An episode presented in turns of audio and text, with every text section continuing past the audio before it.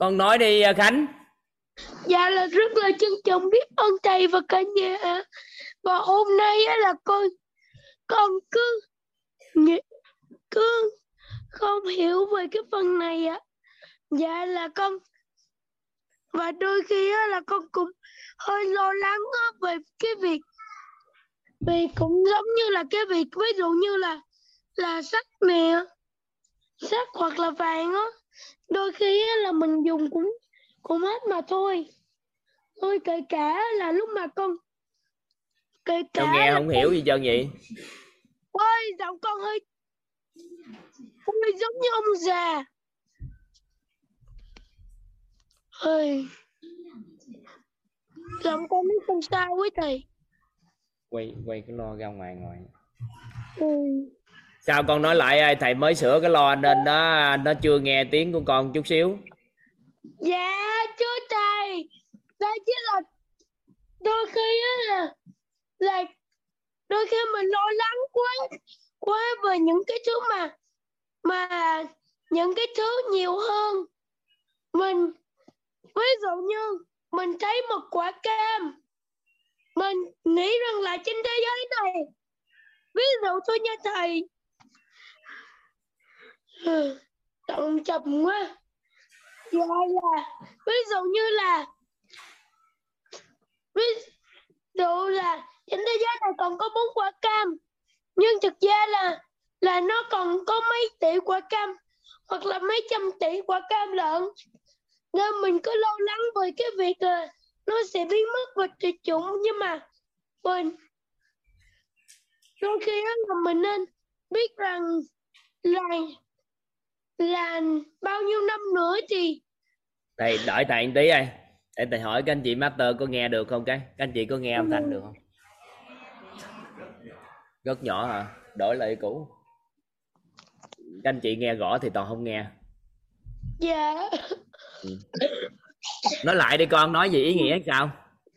Đôi khi giọng con nó hơi trầm và nó cũng có giọng giống ông già. Dạ là đôi khi là con, đôi khi là mình cứ nghĩ rằng là với cái số lượng của mấy cái thứ đó thì có khoảng có mấy ngày sau hoặc là mấy tháng sau, kể cả ít hơn thì chỉ có thể. Thầy xin lỗi con, hiện lo bên đây nó hơi chỉnh sửa một chút xíu á, nên thầy không nghe con nói chuyện. Bên này hình như nó thử tắt cái họng của con hay sao? Dạ đúng rồi ạ, nó không có. Thầy cũng không nghe gì luôn á. Đợi chút xíu coi, Phan hãy nói nữa. Để thầy chỉnh lại một cái.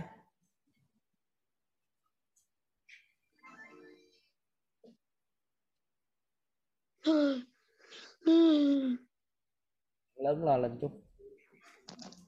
Rồi được chưa? Nói lại từ đầu ấy. Dạ rồi. Tại vì cái họng con, do con uống một cái viên thuốc cực kỳ rất là to nên nó mới bị rách, nên mới như vậy đấy thầy. Thì người ta nếu vậy thì người ta phải tịnh khẩu mới đúng chứ, sao lên nói chuyện chi vậy? Dạ là đôi khi là mình có nghĩ cô ơi cô có thể đi ra được không mà.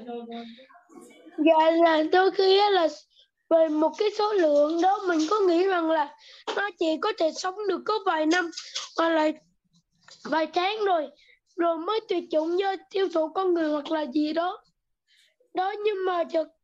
Nhưng mà mình đâu có biết rằng trên thực tế có thể ở đó khoảng mấy ngàn năm lận cơ mà mình đâu có biết gì đâu. Vậy thì làm sao mình đo cho nó chính xác cả thầy. Đôi khi là mấy cái đồ vật đó là mình tiêu thụ nó, đôi khi nó cũng sẽ bị tuyệt, nó sẽ bị biến mất. Mình có nghĩ rằng là nó sẽ khoảng biến mất khoảng mấy tháng hoặc là mấy ngày nữa, nhưng mà thực ra nó còn tồn tại được mấy ngàn năm, mấy tỷ năm lượng như thế đó thầy. Không hiểu nên làm sao để đo. Chà là dạ chú thầy gì nè, bữa sau hỏi đi, thầy hiểu con hỏi. Những kiến thức đó liên quan tới khoa học á, thì người ta sẽ đo cái độ bán rã đồ của carbon đồ này kia để người ta đo lượng này kia, nhưng mà cái đó nó thuộc về kiến thức khoa học quá, thầy không rõ nên thôi bữa nào hỏi khác ấy. Không, đôi khi là con người cùng mình cũng vậy, khoảng mấy năm sau thì con người ta mới dần giàu lên, hoặc là về cái việc gì đó, về tính cách hoặc là cảm xúc, làm sao mình đo cho nó chính xác cơ thầy. Con muốn đo cái gì mới được? Đo về sự tồn tại cảm xúc của con người, hoặc là về vật chất của con người tồn tại. Cái sự tồn tại đó, mình có nghĩ rằng là nó sẽ hư hỏng vào mấy ngày nữa thôi, nhưng mà thực ra nó đã ngoan từ mấy ngày năm trước rồi. Vì thế đó thầy.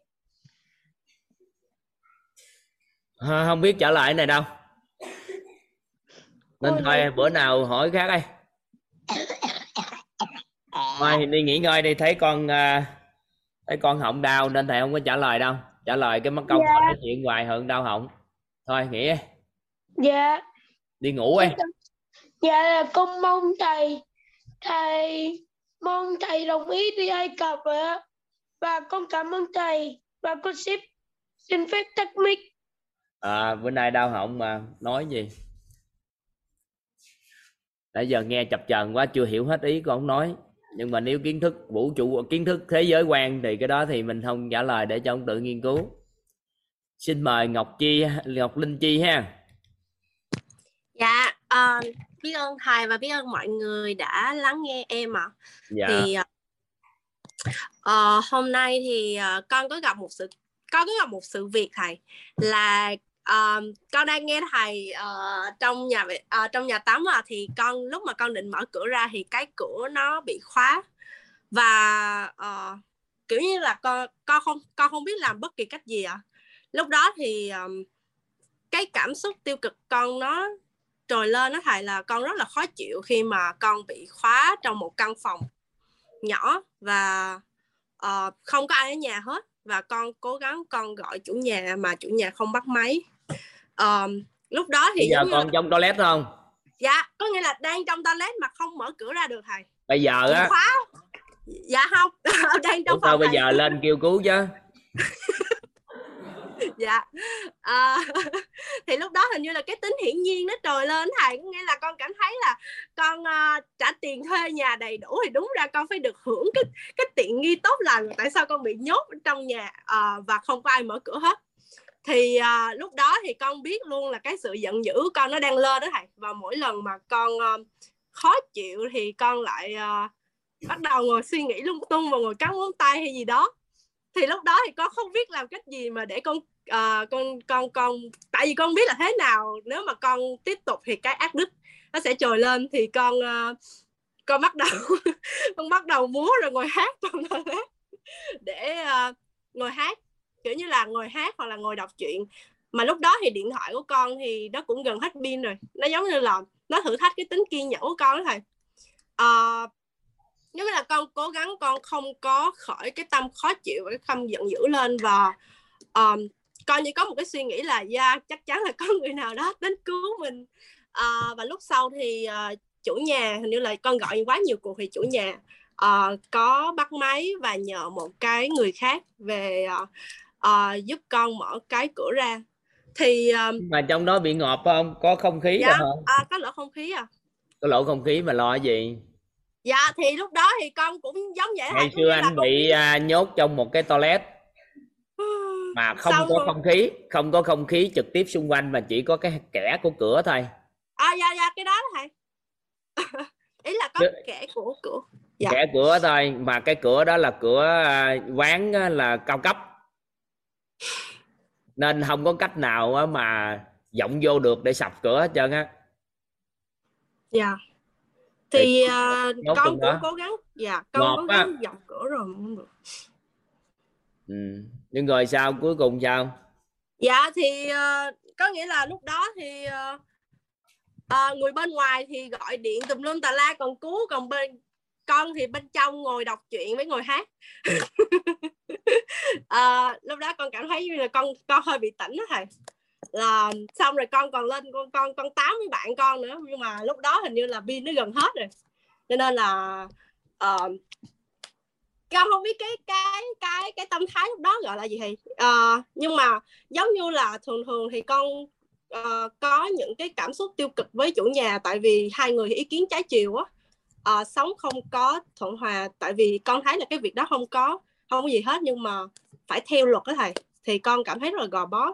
Nhưng mà hôm nay á, thì con không có khởi cái tâm giận dữ với cái người chủ nhà đó nữa, mà con giống như là hôm qua con nghe thầy nói á, là khi mà con sinh ra thì con đã nợ ân tình rất là nhiều người, và người chủ nhà đó đã cho học con... ngủ mà cũng biết nữa hả? Học thấy nằm ngủ mà. Dạ. Còn học được nữa hả? Hôm qua thấy nằm ngủ mà cũng nhớ bài nữa hả?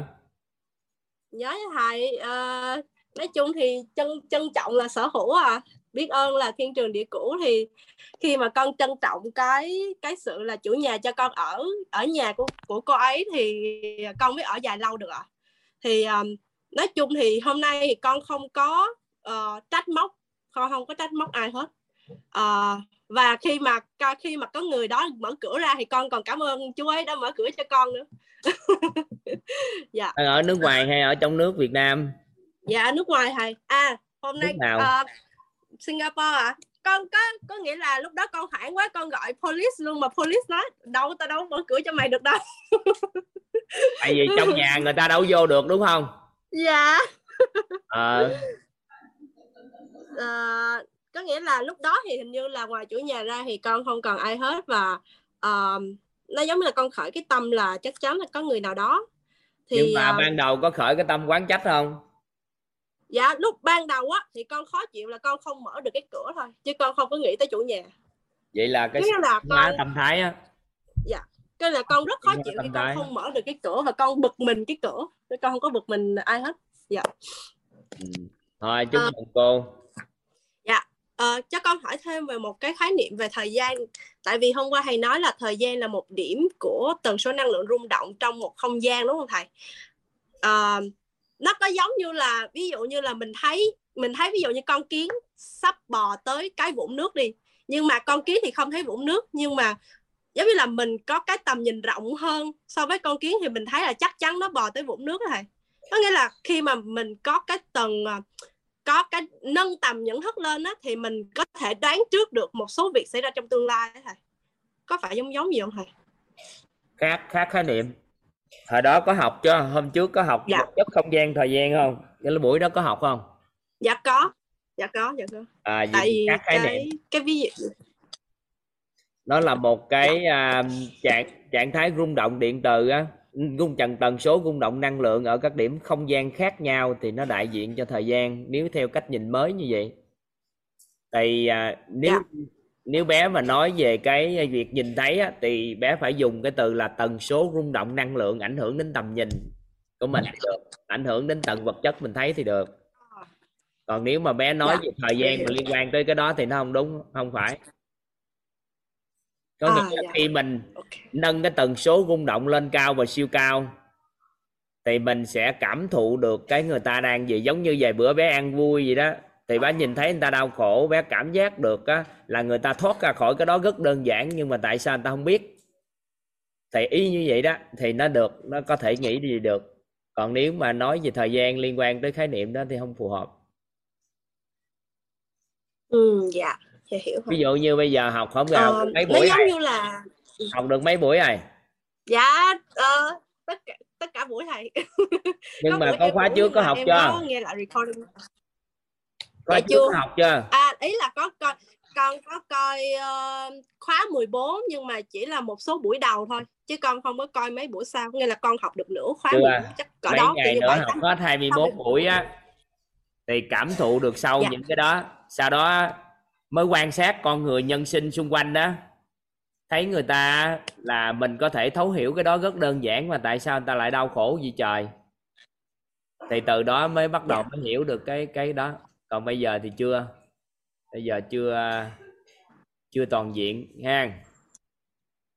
Dạ, nó giống như là con có thể biết được là giống như là cái Nghĩa là một số người họ đang đau khổ thì con có thấy được tại sao họ đau khổ á, nhưng mà giống như là sau khi học thầy á, trước khi học thầy thì con giống như là con nói ra những cái suy nghĩ của mình và giống như là theo cái hướng bắt ép, nhưng mà sau khi học thầy á thì con nhớ tới câu chuyện mà con bướm mà nó sắp ra khỏi cái kén của mình mà mình dùng tay mình xé giùm á, thì vô tình mình lại hại nó, mình lại thay mình thay đổi cái bài học của họ, nghĩa là họ sắp đạt được cái món quà đó rồi, nhưng mà tự nhiên mình lại dâng cái món quà đó lại cho họ thì đôi khi cái món quà đó nó không còn ý nghĩa nữa. Dạ. Thì con cũng thấy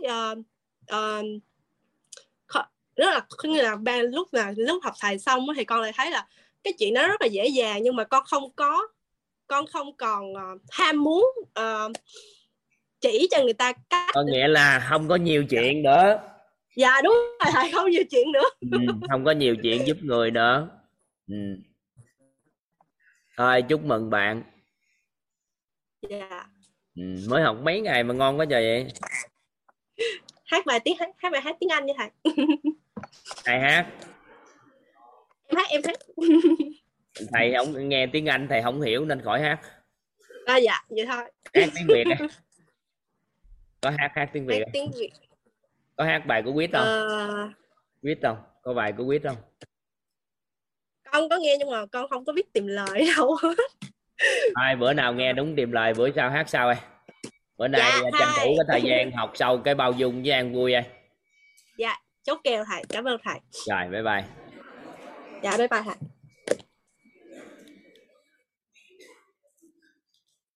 Bữa nào nay thấy vậy chứ cũng ủng hộ hát tiếng Anh ha, nói chơi gì thôi nhưng do thời lượng nó còn thời gian không nhiều.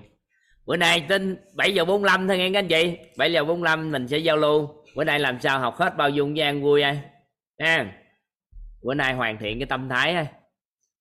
Xin mời con gái Tiết Băng đúng không? Đúng. Dạ. Rồi, chào cả nhà đi rồi mình giao lưu. Chào cả nhà.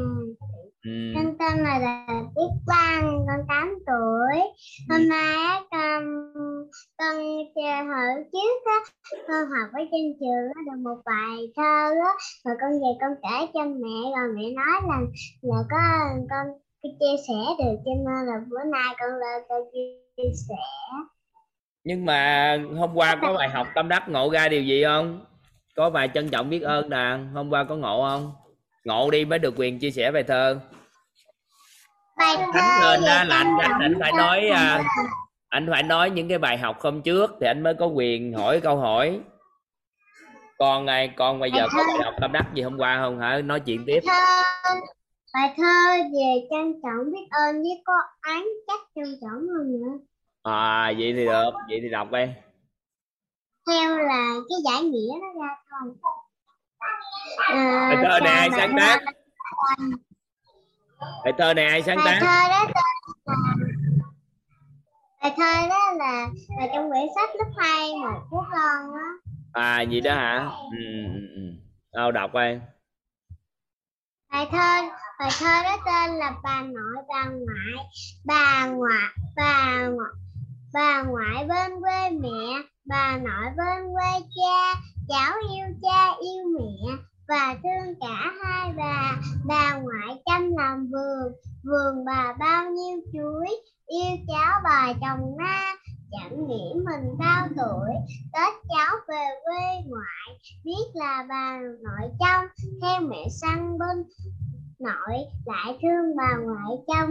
Hai bà hai nguồn sông, cho vùi xa đời cháu.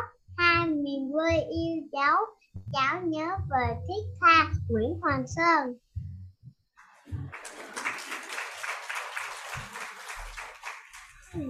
Nhưng mà trái na là trái gì vậy? Là cái mãng cầu. À vậy cũng biết nữa ta, hay quá trời ta. Rồi ông nội ông ngoại đâu?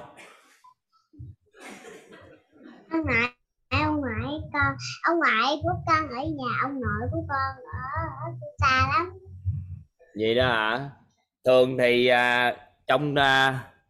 trong mấy bài thơ sẽ viết về mẹ, viết về ngoại bà nội, nhưng mà không có nói về ông nội ông ngoại, nên là con cảm nhận như thế nào về ông nội ông ngoại, có trân trọng biết ơn ông nội ông ngoại gì không? Dạ có. Tao kể cái gì đó mà trân trọng biết ơn ai, kể cái gì đó cảm động ai trong gia đình, ai đã từng làm cho con cảm động lần nào không?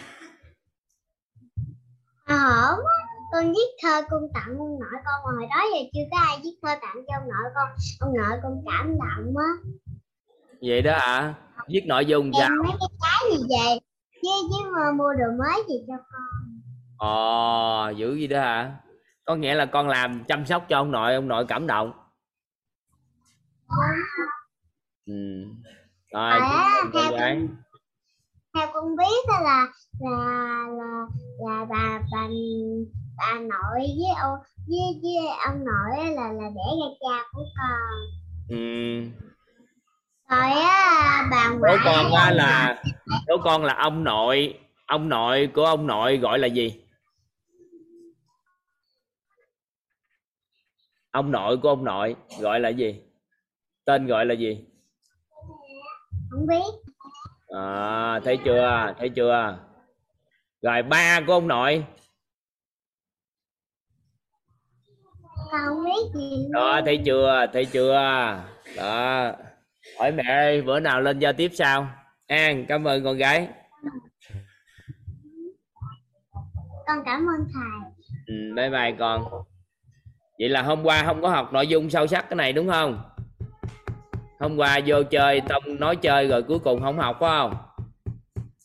Đúng, ngày nào con cũng dạy hết, mẹ con dạy con rồi chứ con có học đâu. Con quá học cái lớp khác rồi.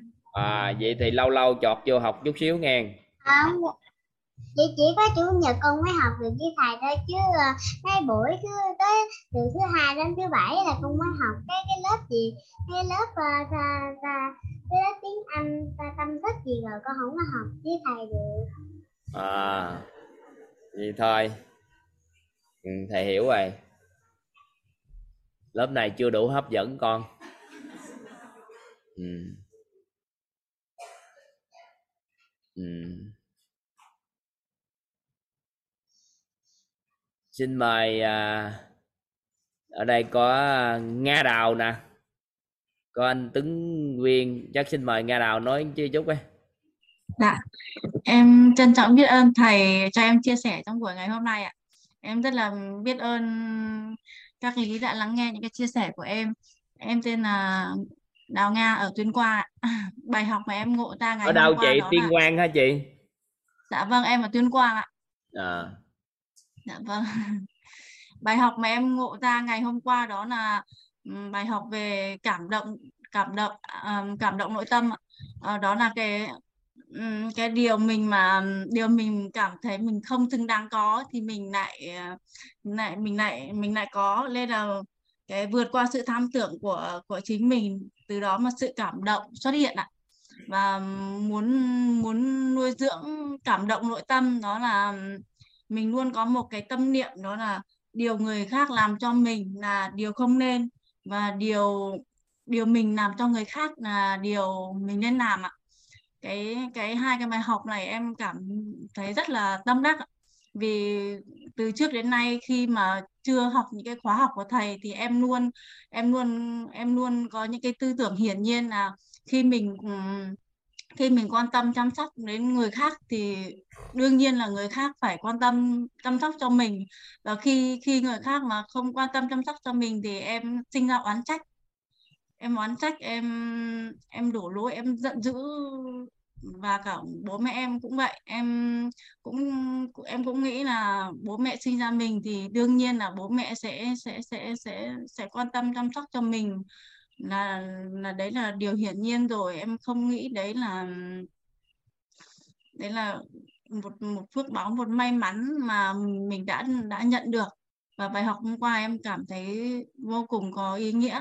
Và khi mỗi khi có những cái vấn nạn xảy ra, em lại luôn nghĩ đến những cái bài học mà bà thầy đã dạy, và mình lại dừng lại để mình ngẫm nghĩ, để mình có những cái hành động như nào cho nó hợp lý.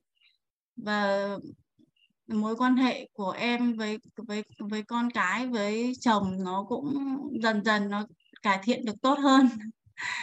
Bình thường thì em rất là mất kết nối với cả gia đình. Em chỉ lo làm sao mình, em lúc này em cũng đinh ninh là có ngay khi mình kiếm tài chính được đủ đầy để chăm sóc cho các con là mình đã yêu thương con mình trọn vẹn rồi, nhưng thực ra đó không phải như thế, nên là em bị mất kết nối với con.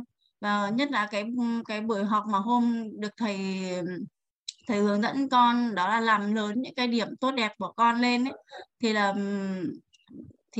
thì là mỗi ngày em lại cứ làm lớn một chút thì là em cảm thấy con mình nó cũng có rất là nhiều điểm đáng yêu. Và từ trước đến nay em cảm thấy mình còn nhiều vấn đề mình còn phải học hỏi nữa, và em cảm thấy mình vô cùng may mắn khi được học trong một cái môi trường rất là tuyệt vời để mỗi ngày mình lại được trưởng thành hơn mỗi ngày.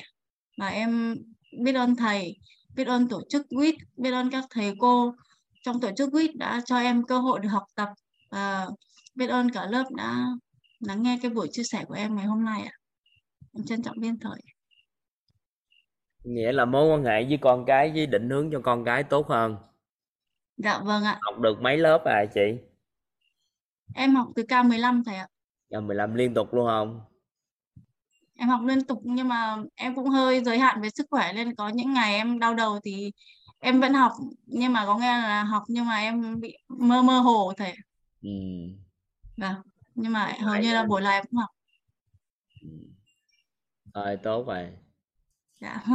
Học chi cho nhiều như vậy? Có ý tưởng vô mentor hay sao? Dạ có, em học chủ yếu là để mình chuyển hóa bản thân mình thôi ạ. Ừ. Và khi mà ở trong cái môi trường mentor đấy thì em có cơ hội trưởng thành hơn để giúp được những người xung quanh mình cũng có một cái cuộc sống được an vui như mình ạ.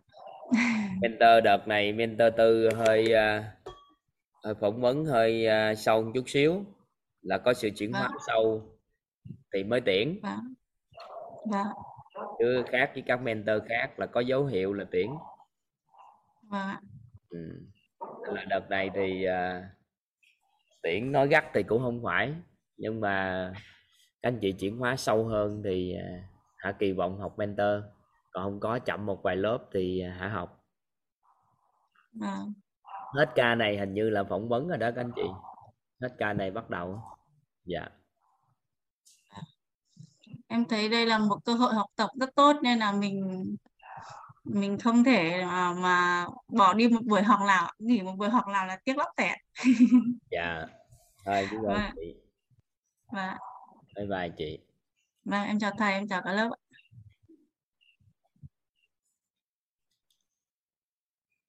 Hello anh Tuấn Viên. Dạ. Xin chào thầy. Tại sao hớt tóc đẹp trai quá vậy? Dạ mới hớt tóc thầy. Mới mua bộ quần áo mới hả? Đâu có, này áo này lâu lắm rồi thầy. Sao mặc áo này sao thấy trẻ quá vậy? Dạ cảm ơn thầy. Dạ nhưng mà lần này thì biết đón nhận thầy. Thầy lần nào cũng khen trẻ hơn, không có biết cảm ơn thầy lần nào hết. Nhưng lần này là nhận ra rồi. Anh cạo gầu đi anh Tấn. Dạ. Không để gầu một chị, ông hớt tóc vậy ông cạo gầu luôn đi. Dạ để cũng quen là thầy, để cũng từ hồi 20 hơn là rồi, có thời gian đi dạy cấp 2 giáo viên không được để đâu để tóc á thầy, năm tám mấy là cũng ấy về vậy thôi cho xin ra khỏi ngành, nhưng mà rốt cuộc là thiếu giáo viên rồi, vẫn cứ đi dạy được chục năm đó là quen rồi thầy. Để cái gầu như vậy đó dính hình là để ria mà không có để đâu rồi này, để đâu để ria để quen rồi thầy từ hồi trẻ. Anh cạo cái ria đó đi, anh cạo ria đó đi. Cũng có thử một hai lần cạo rồi xong thấy nó kỳ lắm này. Dạ, mới quen cạo là anh trẻ lắm đó chứ.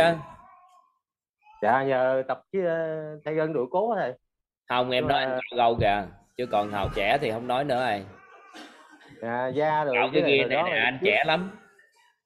Trước khi biết đến quýt là chỗ cái chân mày là nó nhíu lại, nó nhiều đường nhăn nó này.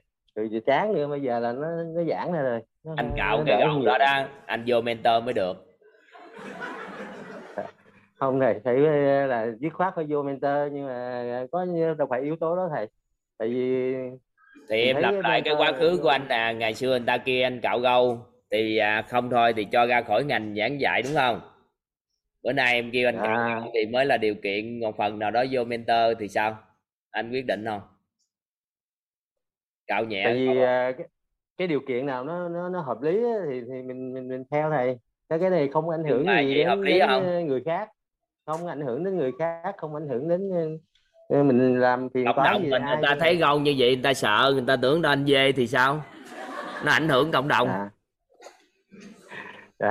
Nói thật nói Tuấn thì không cao ráo nhưng mà là bị dê, chứ còn nó thật ra không nhát lắm, ít chọc ai hay là gẹo ai tùy đó giờ này.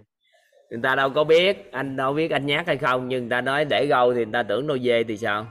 Dạ, để đâu cho biết đàn ông đàn bà đó này. Với lại chính với những cái khi mà mình có những cái gì trong bên trong nó chưa được mạnh mẽ, nhưng mình cũng có dùng cái bên ngoài. Biết sao mà em nói vậy đó. Không? Anh mấy lần anh tuyển dụng mentor em không chọn anh, biết tại sao lúc trước không chọn không? Dạ, tại vì anh lại tới nhà em luôn mà em còn không cho anh vô mentor 3 mà. Chưa chuyển hóa thì thầy nói là chưa chuyển hóa học cực, dính quá, bị chấp vào cái gì chấp nặng quá. Dạ đúng như thầy Vũ nói là cũng hơi bị nặng về khoa học, nghĩa là đọc báo khoa học phổ thông thì nên là việc mà mình có thể bứt phá một số cái bứt phá nội tâm đó thì để gâu hay gâu không quan trọng đâu, nhưng mà mình bị dính chấp vào cái điều mình muốn quá, nên là lúc anh tới nhà luôn anh năn nỉ từ sáng đến chiều nói chuyện, có khi nào tiễn ông đâu, kêu ông đi học nữa đó ông không nhớ à. Có nha, thì được thầy không phải bị mà được thầy nêu tên viết cờ như hồi xưa là coi như là bỏ chạy mất dép rồi thầy, nhưng mà biết tổ chức mình nữa là rất giá trị, mình không thể nào mà tại vì tuổi mình lớn rồi, tuổi mình em xin phép xin lỗi anh thì nói câu đó, nhưng mà mình muốn thay đổi thật sự nhanh và chuyển hóa thì mình phải gỡ mấy cái hình không có dính chấp lại, dính nữa không có dính vào cái gì đó nữa. Em phải ngày xưa tất cả các đồ cũ của em đều giữ hết, mẹ không cho vợ em bỏ, nhưng tới khi em ngộ ra rồi thì em chỉ có sách đúng cái mình không thì thôi, muốn đem bất kỳ nữa nào không đem gì thì có thể mua mới là được hết, để chi mình tập buông dần những cái dính mắc của mình đi. Tại vì chỉ có cái cọng râu thôi là một ví dụ, cái râu thôi mình thay đổi một chút xíu phong cách thôi thì để chi, để không có bị dính vào cái mà mình đã chấp quá,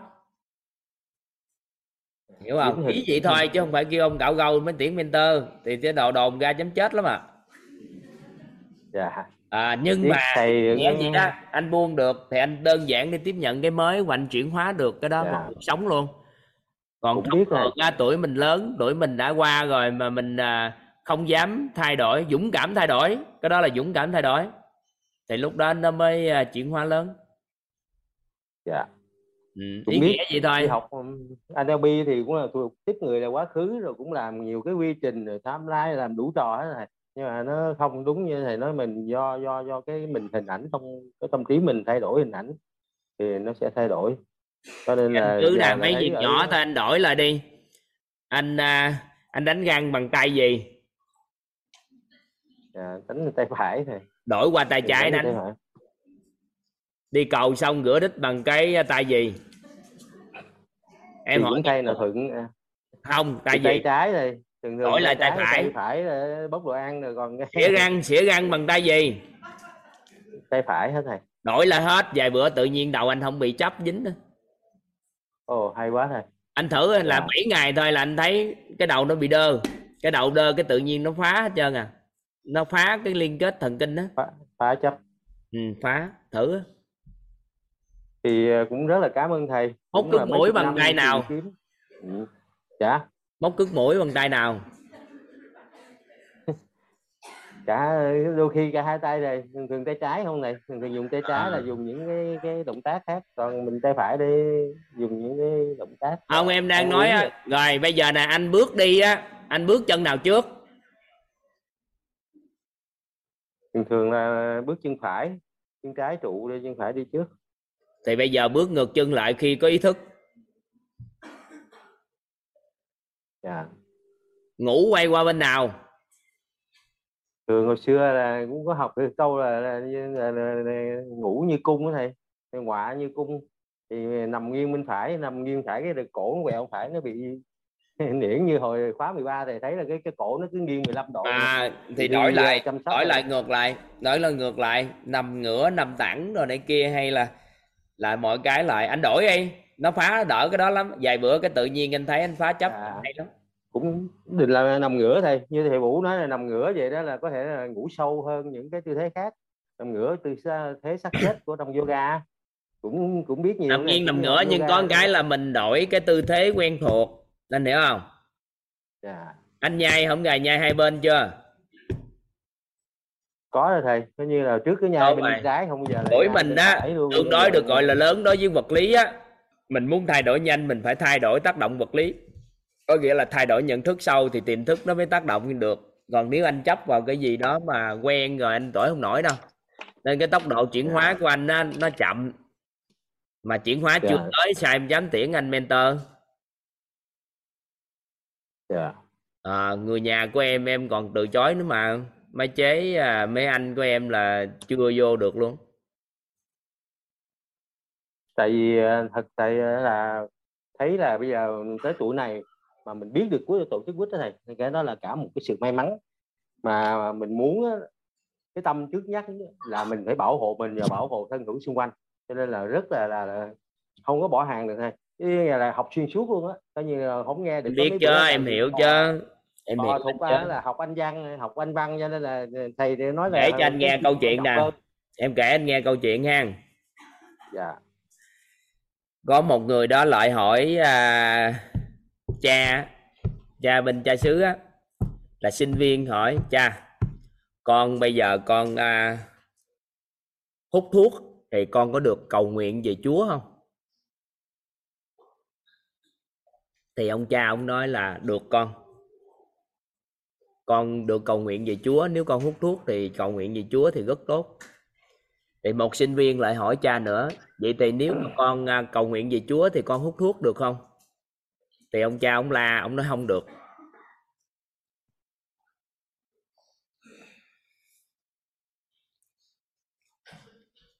Hai đối tượng khác nhau, hai cái hành vi giống nhau. Một người á, thì hút thuốc và cầu nguyện đều như nhau, đâu một có ai phân biệt trước sau. Nhưng mà cái người ta hút thuốc mà đang nghĩ về Chúa thì có phải là người con cái đó, người đó là hướng đạo tốt ngoan hơn không, con chiên hơn không? Còn mình đang cầu Chúa mà đầu óc mình nghĩ về hút thuốc thì có phải là mình bị lạc hướng không? Hiểu ý không? Vậy thì anh chập lại một cái tánh, đó là làm cái gì đó anh tập trung vô, anh không có hướng ra thì anh sẽ thay đổi được cái kết quả. Hiện tại anh đang làm cái gì, anh có thấy có cái tâm mình bị hướng ra ngoài không? Dạ, phân tâm nhiều. Vậy thì sao thành công được? Nên là có những cái đó không đổi nổi, không tiễn vô mentor được. Đối với trường hợp của anh, chứ không phải là người khác em cũng biết vậy, nhưng mà nhiều khi người ta đổi được. Còn trường hợp với anh là tại sao mà chưa tiễn được, không phải là vì anh thiếu điều kiện vô mentor, mà em muốn anh có một số bước tiến mới nữa rồi anh hãy vô. Hiểu ý nữa không? Dạ, cũng đang dướng mắt rồi, có mấy số cái là vấn đề về tài chính rồi, mình cũng biết là tập trung là sức mạnh, tia nước có thể cắt được thép, biết, nhưng mà làm thì cũng biết là bây giờ là ở đây là gặp tổ chức WIT là cái giá trị mình muốn mà trở thành một người có giá trị thì tất cả trong WIT có, cho nên là sẽ không có tìm kiếm gì hồi đó giờ cũng không đâu. Nếu mà mình không đổi á thì anh vô WIT anh học xong thì tâm anh lại định ra ngoài, thà anh không có thời gian gì hết luôn. Cái lâu lâu anh nghĩ về WIT, anh nghĩ về nội tâm mà anh học, em ủng hộ anh hết mình, nhưng cho anh nhảy thẳng vào WIT thì tối ngày anh sẽ suy nghĩ chuyện bên ngoài.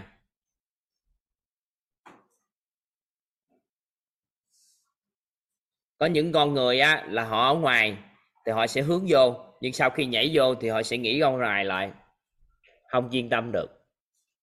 Nên khi bước vào một cái môi trường học tập trung quá, anh lại suy nghĩ cái bên ngoài nữa, khó chuyển hóa. Đó thì hồi đó là có cái ý tưởng là muốn xin vô để mà có cái trúng, nhưng mà thầy nói nếu mà chưa chuyển hóa thì vô nó học cực chứ lại không học cực được. Lắm ông ơi, nói cho nhiều người bỏ cuộc lắm, tại không lẽ giờ công bố lên nhiều người bỏ cuộc quá thì người ta nghỉ học luôn. Ông này mình cũng biết là vấn đề cái lịch thì dĩ nhiên cũng phải đi làm vẫn kiếm tiền, rồi có những người là ta bỏ các công việc về thì ta có điều kiện thì ta bỏ công việc ta về ta học. Không đâu, nhiều người cũng bận nhưng ta cũng quyết tâm ông ơi. Ý nghĩa gì đó, anh chỉ cần giải quyết mấy cái nội tâm nãy giờ em nói á, thầy đón chào anh vào mentor tư. Còn nếu giải quyết không được thì về bữa phỏng vấn tính sao ha. Thì dĩ nhiên là biết là phải thay đổi thầy, coi như là cũng biết là nếu mà tần số rung động điện từ mà nó âm quá đó, mình làm việc nó bất như ý nhiều rồi nó gặp những cái giống như vừa rồi. Sao mình tắt vậy? Rồi nằm hết mấy tuần lễ không tập thay đân đổi cốt, rồi bắt đầu giờ cổ lại đau lại, rồi có nhiều cái hơi hiệu ứng domino. Cho nên là hơi cũng bài hôm qua học hôm qua là thấy là thầy trời sao nín tin vậy? Ở cái ly nước như thầy nói lần đầu cũng nói ở thấy như cô đưa đến thì thay vì cái việc đó là mình phải đi lấy hay lấy cho vợ, mà để người vợ lấy. Thì từ những cái nhỏ rồi mình mới thấu hiểu được những cái thấu suốt, những cái tánh hữu dụng của nhiều việc rồi. Chứ hồi xưa giờ mình cứ không có quan tâm, không có quan sát đó. Thôi vậy nghe em Quỳnh, lúc nãy em có hứa với lớp là 7:45, bây giờ 7:48 đây. Nghe vài bài nhạc cái mình bắt đầu mình lên vô chương trình nha. Ha. Dạ. Rồi cảm ơn thầy. Tới từ hết trơn à. Anh có tâm hướng giúp người thì mình biết mà. Ha. Dạ. Rồi cảm ơn thầy, trân trọng biết thầy và cả lớp đã cho em chia sẻ. Cảm ơn thầy. Dạ. Anh Tuấn ông kiên trì học tập lắm cả nhà. Ông kiên trì học tập hình như từ ca mấy ta? Hỏi lại cái ông Tuấn, ông học từ ca mấy của anh? Ca 13, coi như là sư đệ sư huynh Khánh là ca 12, còn em ca 13. Dạ dạ dạ. Dạ. Cảm ơn thầy. Dạ. Rồi hôm qua mình học trân trọng biết ơn rồi các anh chị. Hôm nay mình học về bao dung nha. Học về bao dung. Các anh chị sẵn sàng chưa? Dạ. Bao dung.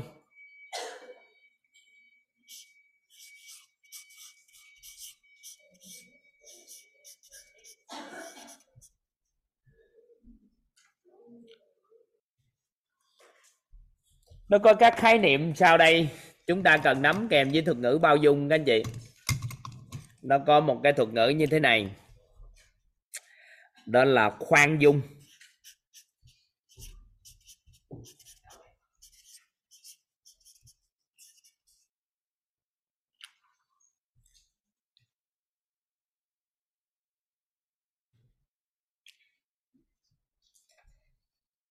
Vị tha.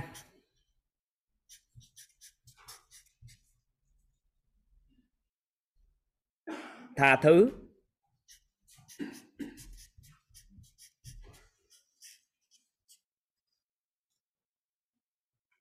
anh chị ghi ha. Bao dung, khoan dung, vị tha và tha thứ. Chúng ta hiểu nè, chúng ta hiểu cái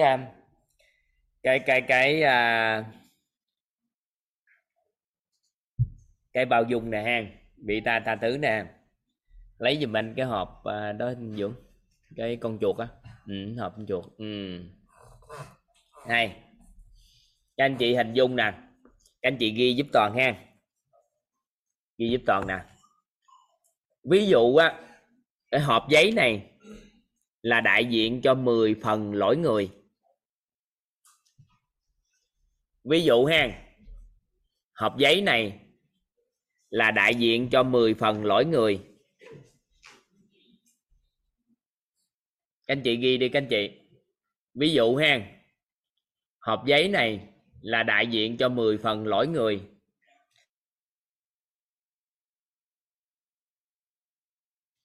Ví dụ ha, hộp giấy á là đại diện cho 10 phần lỗi người. Rồi các anh chị ghi chưa? Rồi, các anh chị ghi nè, Người có đức tính tha thứ. Người có đức tính tha thứ. Tại sao mà Toàn gọi là người có đức tính tha thứ?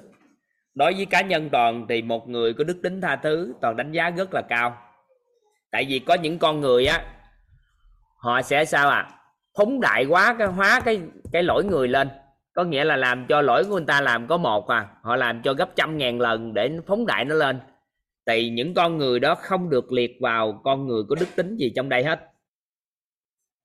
Được chưa? Nắm không? Các anh chị nắm ý này không? Trả lời Toàn cái để Toàn biết. Các anh chị nắm ý này không? Dạ. Vậy thì người có đức tính tha thứ là sao? Các anh chị ghi giúp Toàn ha. 10 phần lỗi người. 10 phần lỗi người. 10 phần lỗi người. 10 phần lỗi người. Nhập vào mình cả 10 phần. Các anh chị ghi 10 phần lỗi người. Nhập vào mình cả 10 phần. 10 phần lỗi người. Nhập vào mình cả 10 phần. Được chưa? Nè, làm lại nè. 10 phần lỗi người nhập vào mình cả 10 phần. Qua thời gian còn lại 6-7 phần. Có nghĩa là còn lại hơi khá trong con người của mình. Có nghĩa là nó vơi đi. Nhập vào lỗi người toàn diện cái lỗi người, và vào mình đó thì nó sẽ vơi đi. Nó vơi đi khoảng cỡ còn lại 6-7 phần. Được chưa? Rồi các anh chị hình dung nè.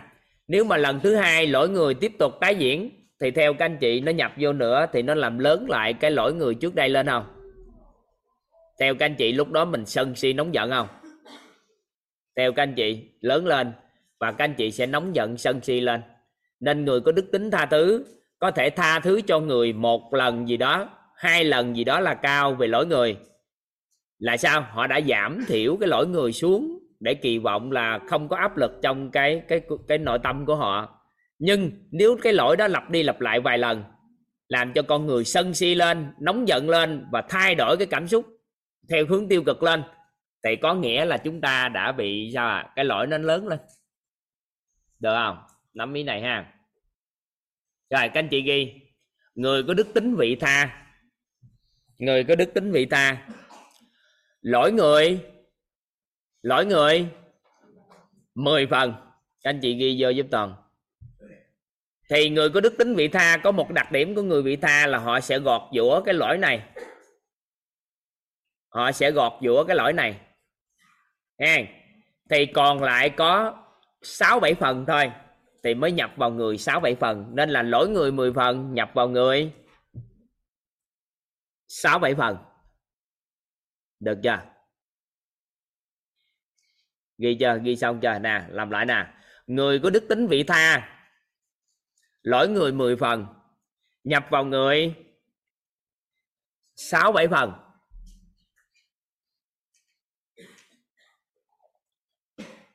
Qua thời gian còn lại 4-5 phần. Có nghĩa là còn lại dưới trung bình. Qua thời gian còn lại 4-5 phần. Đó, qua thời gian còn lại 4-5 phần. Có nghĩa là dưới trung bình. Vậy thì dưới trung bình thì người đó tưởng rằng mình đã quên đi lỗi người rồi. Nhưng mà nếu trường hợp lỗi người cứ tiếp tục tái diễn thì sao? Lỗi người cứ tiếp tục tái diễn thì sao?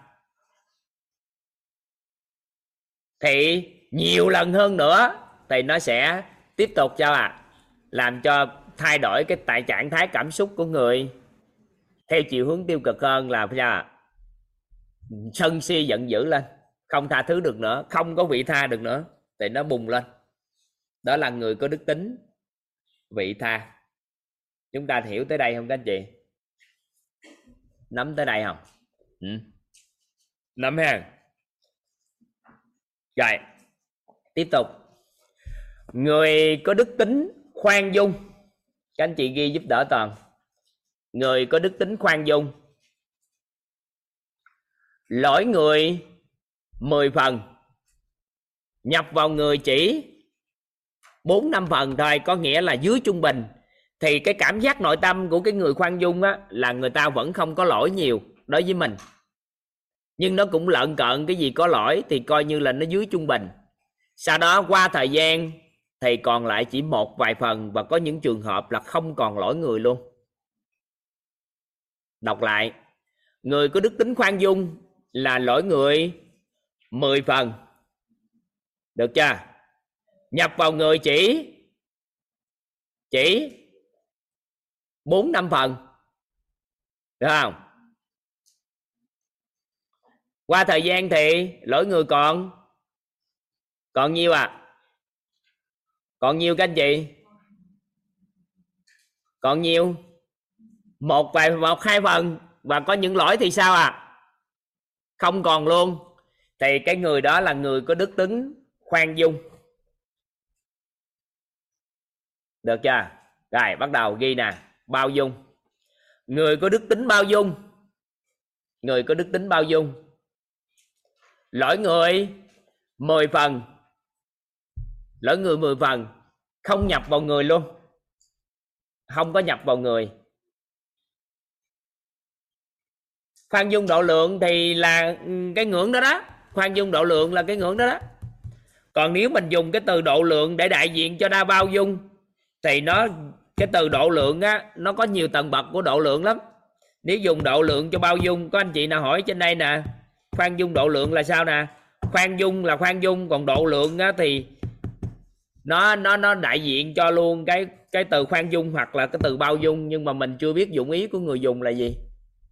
Nhưng mà tóm lại nè, người bao dung thì lỗi người 10 phần. Sao à? Chỉ ngập vào người.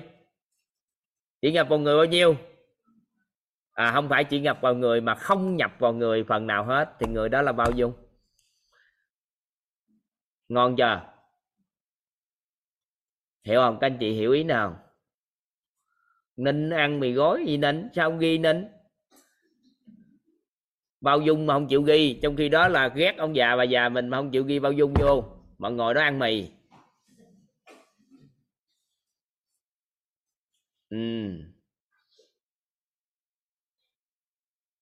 Ý em là nhập vào là sao thầy hả? Nghe cái từ huân tập chưa? Nghe cái từ huân tập không? Có ai hỏi cái từ ý em nhập vào sao nào? Có thể giơ tay tần giao lưu cái đó. Duyên Nguyễn nè. Duyên Nguyễn ý sao? Rồi mở micro là trao đổi cái đi. Ý sao? Dạ chào thầy. Ý là thầy có coi phim lỗi người 10 phần, lỗi người 10 phần mà nhập vào người là cái nghĩa là cái người mà bị lỗi đó. Phim ma không? Người bao dung thầy. Sao anh nói chuyện nghe không nghe hả ta? Em có coi phim ma không? Dạ. Hồi xưa giờ có coi phim ma không? Dạ có nghe kể chuyện ma. Nhưng mà có coi phim không? Không. Có nghe cái từ ma nhập không? Dạ. Có coi từ ma nhập trong phim đó, ma nó nhập vô không? À dạ có. Mình thường dùng cái thuật ngữ nhập đó là đại diện cho một cái hình tướng hữu hình. Nó nhập vô con người chúng ta. Còn chữ bao dung nó có cái gì đâu mà nhập. Có nghĩa là bị dính vào lỗi người á, thấy được lỗi người, có nghĩa là nó huân tập thông qua nghe thấy nói biết, nó huân tập vô. Thì mình dùng cái từ nhập là đại diện cho hữu hình, để làm chi? Để mình biết được á là nó vô mình hay không vô mình. Hiểu không? Ý là mình là người bao dung á thì mình sẽ người bao dung, cái lỗi của người ta, cái lỗi của con người không vô mình, nó ngừng lại ở đó. Mình biết là nó như vậy thôi, nó nằm ở đó, nó không nhập vô mình.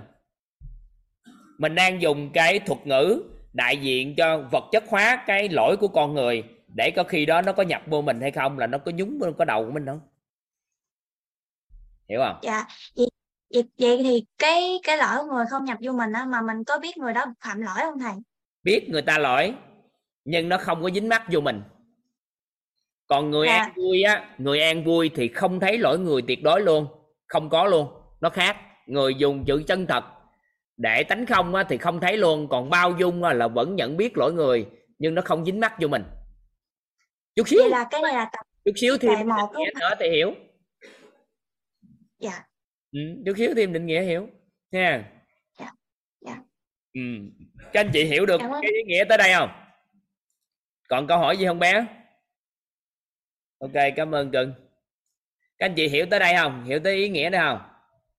Có nghĩa là lặp lại nè, có nghĩa là con người của mình có rất là nhiều đức tính, nhưng mà mình chọn ra 4 cái đức tính để đại diện cho mức độ quá trình mà tương tác giữa con người với con người.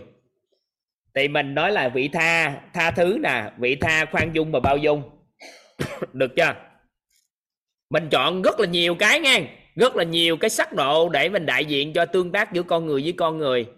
Nhưng mà nói về cái sự bao dung, để diễn đạt cho sự bao dung thì chúng ta chọn ra 3 cái đức tính của con người nữa. Đó là người có đức tính khoan dung, người có đức tính vị tha, người có đức tính tha thứ.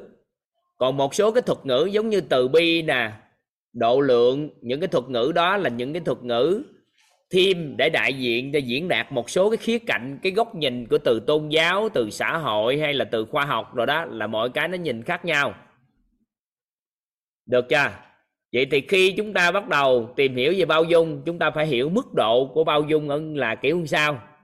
Thì chúng ta mượn cái hình tướng đó là người có đức tính tha thứ, thì lỗi người 10 phần là nhập vào mình sao ạ? Cả 10 phần. Còn vị tha là mỗi người 10 phần, nhập vào mình chỉ có 6-7 phần thôi. Còn khoan dung là nhập vào lỗi người 10 phần, cảm nhận được nhập vào người 4-5 phần thôi, dưới trung bình. Và người bao dung là không nhập lỗi người vào mình. Được không? Nắm được ý này không? Giống như người ta có tiền 100.000, 10.000, người ta cho mình hết 10.000, thì lấy ví dụ gì nó không phù hợp lắm. Người ta cho tiền mình mừng cũng chết. À, nhưng mà người ta có 10.000, ta không cho mình đồng nào, thì đại diện cho bao dung thì cũng không đúng. Nên mình mới nói lỗi người. Được chưa? Còn nếu lỗi người 10 phần nhập vào 20 phần thì là gì hả? Trời ơi, Ngọc Linh lúc nãy có học không? Người ta nói rồi, những con người mà nhân hóa cái lỗi người lên thì không gọi là những người có đức tính được. Có nghĩa là bạn đã làm lớn lỗi người rồi thì không nói nữa, không, nó nằm trong, không liệt vào trong cái này, nó không liệt vào cái này, nó liệt vào cái gì? Nó liệt vào cái đức tính thì chỉ có gọi là tha thứ hoặc vị tha, khoan dung và bao dung. Ở đây nó tầng khác này. Còn những con người nhân hóa lỗi người lên, làm lớn lỗi người lên thì thôi, không nói nữa ha. Rồi, các anh chị ghi chép khái niệm của bao dung. Theo định nghĩa của tổ UNESCO, theo hệ quy chiếu của UNESCO, theo định nghĩa của UNESCO, các anh chị ghi giúp Toàn.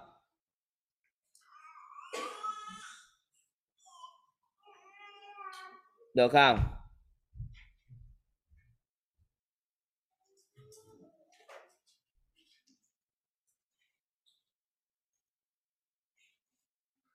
Được không?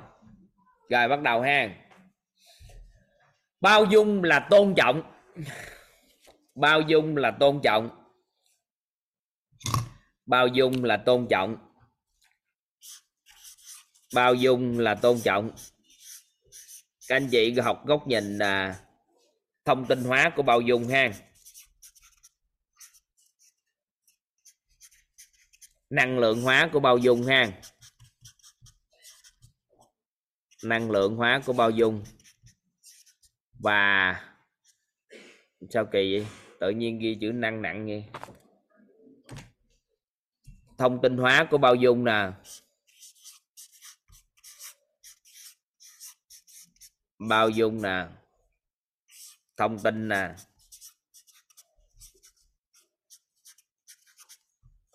Năng lượng nè.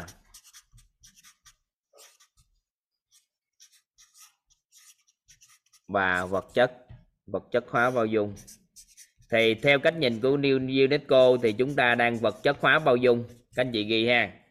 Bao dung là tôn trọng. Phải thấu hiểu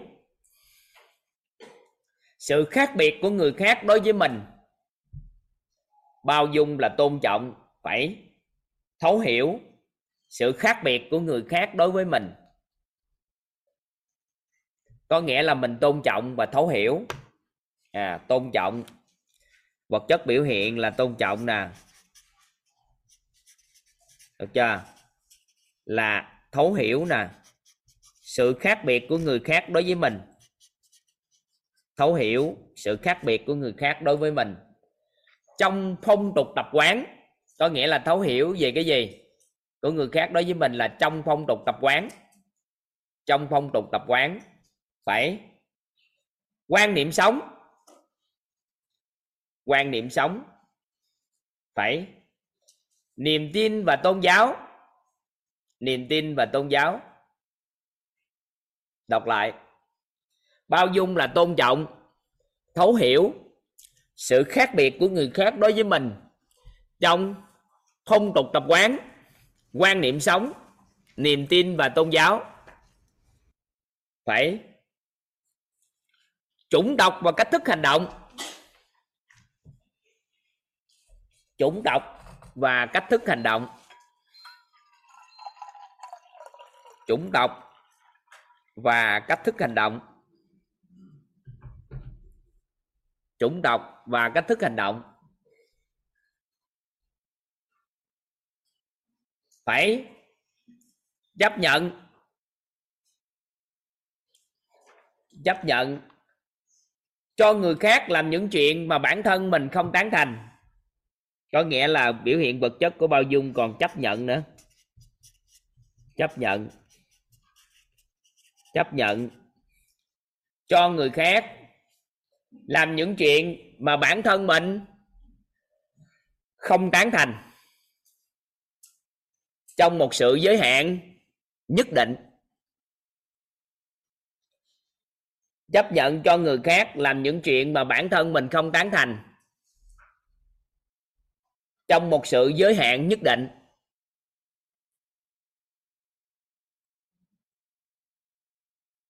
Trong một sự giới hạn nhất định, để hướng họ tự giác đến sự tốt đẹp. Các anh chị lấy cái viết giúp đỡ Toàn gạch ở dưới chân cái từ đó, tự giác đến hướng, tự giác đến sự tốt đẹp, hướng họ tự giác đến sự tốt đẹp. Đọc lại ha. Các anh chị dò bài giúp Toàn ha. Bao dung nè, theo định nghĩa của UNESCO nè, bao dung là gì đây? Thứ nhất, có ba cái trọng điểm các anh chị cần nắm. Bao dung là tôn trọng, bao dung là thấu hiểu, và bao dung là chấp nhận. Được chưa? Vậy thì bao dung chính là gì à? Là tôn trọng, thấu hiểu sự khác biệt của người khác đối với mình.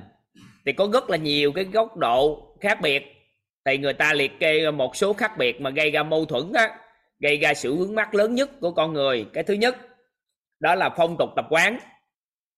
Bạn có những phong tục tập quán khác tôi, nên là tôi không ưa bạn.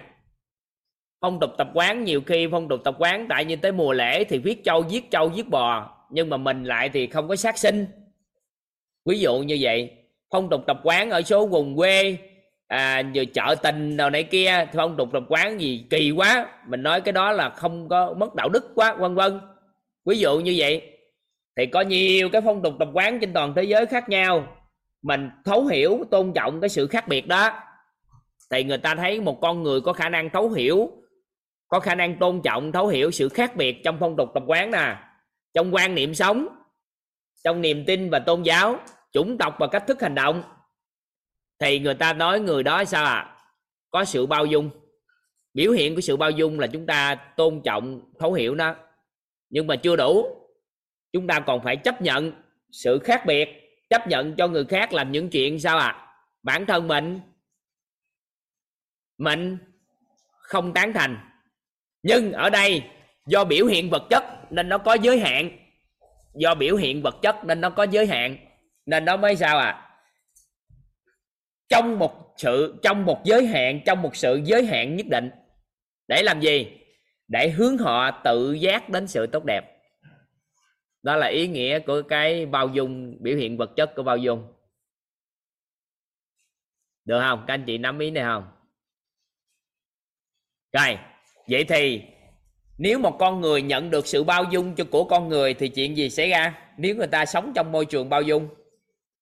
Các anh chị hình dung là con của mình nếu sống trong một cái môi trường được ba mẹ bao dung cho con thì chuyện gì xảy ra?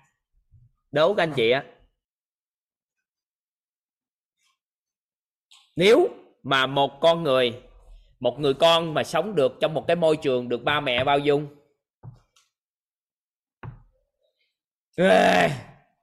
không phải tự trong khuôn khổ hay là an vui tự tin gì đâu, cái gì mà hư hỏng gì trời, cái tầm bậy tầm bạ không à. Sống trong bao dung làm gì hư hỏng, sống trong dung túng thì mới hư hỏng. Các anh chị có phân biệt được từ dung túng với bao dung không? Ai mà đi nói gì kỳ vậy à? Dung túng hồi đó xưa giờ không có viết từ dung túng luôn hay sao? Dung túng đúng không? Phải đúng gì không? Dung túng với bao dung theo các anh chị khác nhau hay giống nhau? Dung túng với bao dung đâu, ai lên phát biểu giúp Toàn cái, ai giơ tay giúp Toàn ai? Các anh chị có ai không? Có ai lên phát biểu cái cho lớp học nhắm mắt không? Rồi xin mời anh Thanh Tiến á. Trời, cái đầu hớt đẹp quá. Dạ, trân trọng biết ơn thầy và cả nhà. Em tên là Huỳnh Thanh Tiến, sinh năm 1979, năm nay 20 tuổi ạ. Em xin chia sẻ cái góc nhìn của em về dung túng và bao dung ạ. Sao mà dạ. Phan, sao mà đẹp trai quá trời vậy? Em cũng không biết nữa thầy. Dễ thương quá à. Rồi sao, dung túng sao? Dạ, dung túng có nghĩa là mình, con cái có những cái nhận thức và hành vi không đúng, rồi mình giống như là mình hùa theo cái điều không đúng đó của con. Ê, vậy này hùa theo là hùa theo chứ không phải dung túng. Dạ. Hùa theo là hùa theo. Nhưng cũng có thể là hùa theo hoặc là dung túng có nghĩa là mình không có uốn nắn hay là mình không có chỉ dạy cho con nhận ra cái điều sai trái đó, gọi là dung túng. À, ở đây có người dùng cái từ bao che cũng không đúng luôn, tại bao che nó khác với dung túng. Nếu nó giống nhau tại sao anh ta dùng hai từ? Dung có nghĩa là chứa đựng và túng có nghĩa là giống như mình không có can thiệp vào những cái điều sai trái của con, có phải không này? Không đâu, nếu mà bây giờ phân biệt, nếu tầm nhìn ở bên ngoài mãi mãi không phân biệt được bao dung với dung túng. Dạ. Nhưng mà nếu chúng ta học được cái công thức cội nguồn cuộc sống á, các anh chị hiểu được á, là hình ảnh tâm trí á, thì các anh chị mới hiểu này, bản chất của dung túng á là bị dính lỗi người nhưng mà không làm bất kỳ cái gì để cải biên đó. Ví dụ nhìn thấy con có lỗi, ăn sâu vô con nhưng bên ngoài giả bộ nó không có lỗi gì đâu, có sao đâu, như thế này thế kia. Cuối cùng nhưng mà thấy con có lỗi nhưng mà sao ạ? Thấy con có lỗi nhưng mà bị bao biện cái lỗi đó và cảm giác được như con không có lỗi nhưng trong đầu thì sao? Có lỗi. Nhưng mà người bao dung là không thấy lỗi của con luôn. Thì cái đó khác nhau toàn diện, bởi vì với một cái nguồn năng lượng của không thấy lỗi của trẻ thì hình ảnh tâm trí của người mẹ đó không có lỗi, thì làm gì trẻ sẽ lặp lại cái sai lầm đó đâu. Nhưng mà người dung túng lặp lại sai lầm tiếp tục, bởi vì sao? Dính hình. Anh hiểu ý em nói không?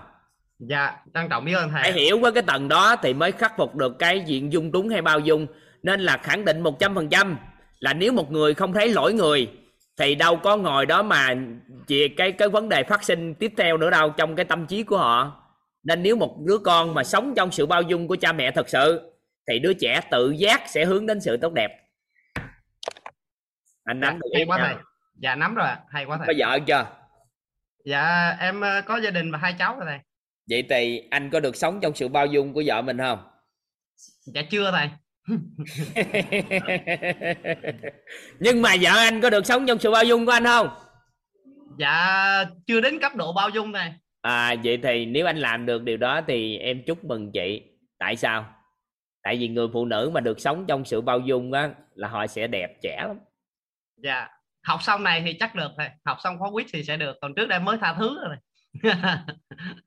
Dạ. Ngày xưa em bảo toàn sinh mạng của em nên em buộc phải học cái khái niệm này. Dạ, biết ơn thầy. Để bảo toàn sinh mạng. Các anh chị nắm không? Toàn đang mượn anh Tiến để hỗ trợ cho tất cả các anh chị thấu hiểu á. Các anh chị hiểu được bao dung với dung túng nha. Nhớ nha, Mình đừng có nói nếu em bao dung cho con người, bao dung cho người ta thì người ta lặp lỗi sai lầm nữa thì sao? Không có. Nếu bao dung thì không có lấy ngựa lỗi người. Họ đâu có lặp lại cái như cũ được. Tại vì mình đã bao dung rồi, đâu có thấy lỗi mà lặp lại. Hiểu ý không? Giờ nín thinh hết trơn gì trời. Dạ hiểu rồi. Nắm không? Nắm ý không các anh chị?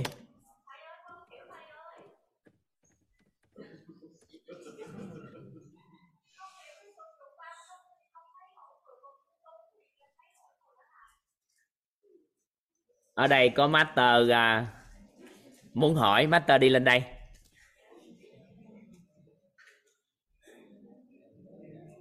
Lên đây. Ở đây có một master đang học thì thấy cái đó. Hình như chắc chọn để coi master này có được tuyển dụng tiếp tục học không? Sao? Chị hỏi sao? Chào cả nhà. Ở đây đi chị. Chào cái đi ra kia rồi hỏi. Hello. Rồi được. Thôi cho em ngồi kế thầy luôn đi. Rồi hỏi đi chị. Vô nách lên tự nhiên ngồi kế thì nó kỳ quá.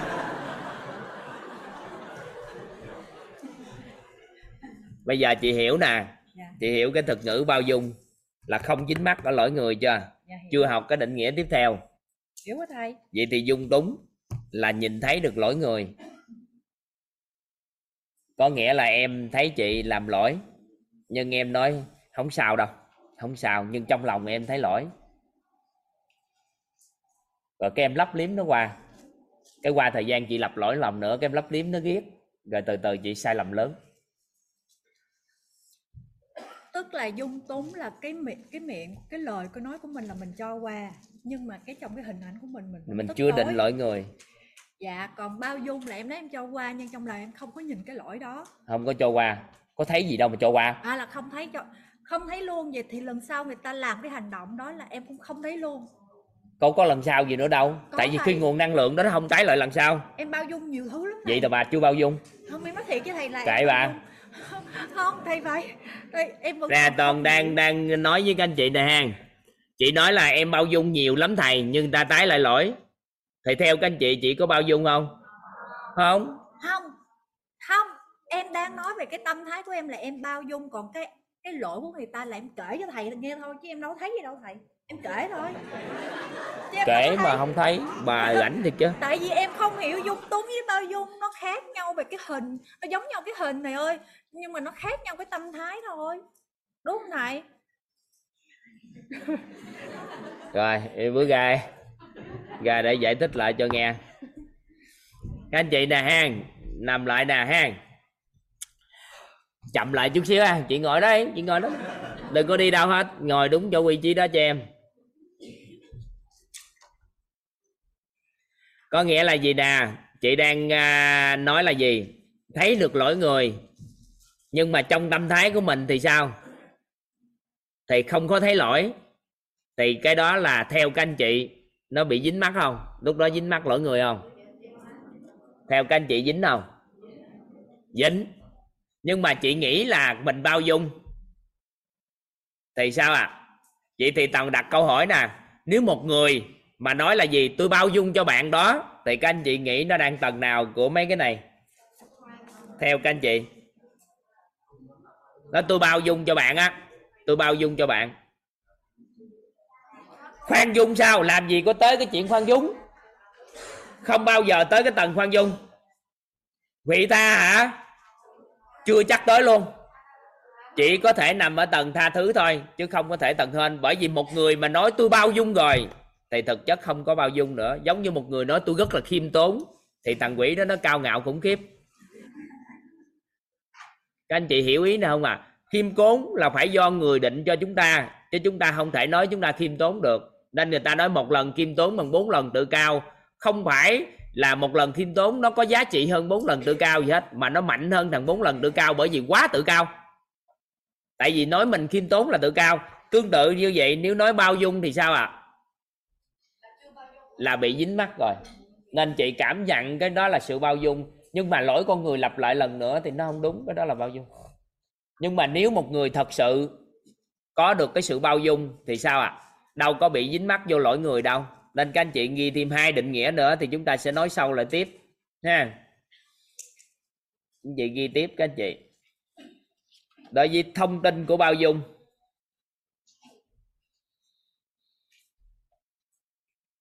là trạng thái nội tâm không dính mắc, không dính mắc với bất kỳ điều gì diễn ra trong tâm trí do tác động của hoàn cảnh bên ngoài.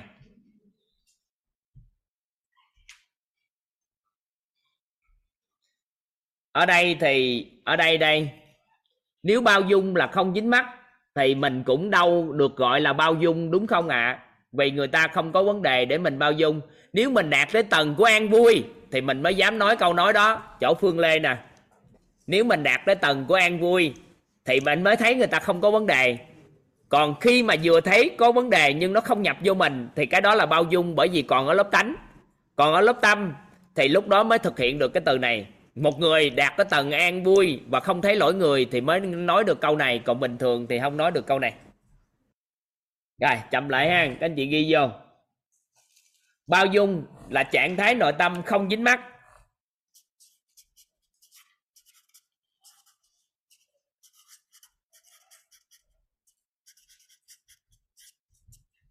không dính mắc với bất kỳ điều gì diễn ra trong tâm trí do tác động của hoàn cảnh bên ngoài.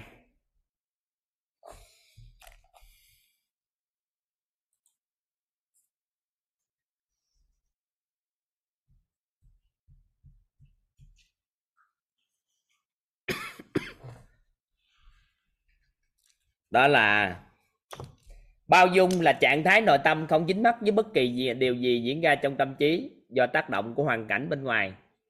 Bao dung là trạng thái nội tâm mà khi đó tánh tham và tánh tưởng được dừng lại. Tánh tham và tánh tưởng được dừng lại. Tham và tưởng được dừng lại.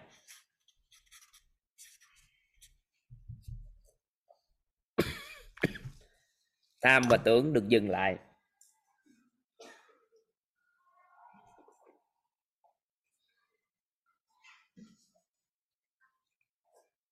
Em đọc lại cho, không lo đâu.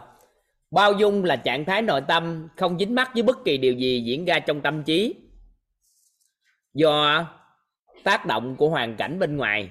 Đó là thông tin hóa của bao dung. Còn năng lượng hóa của bao dung, bao dung là trạng thái nội tâm mà khi đó tánh tham và tánh tưởng được dừng lại. Bao dung là trạng thái nội tâm mà khi đó tánh tham và tánh tưởng được dừng lại.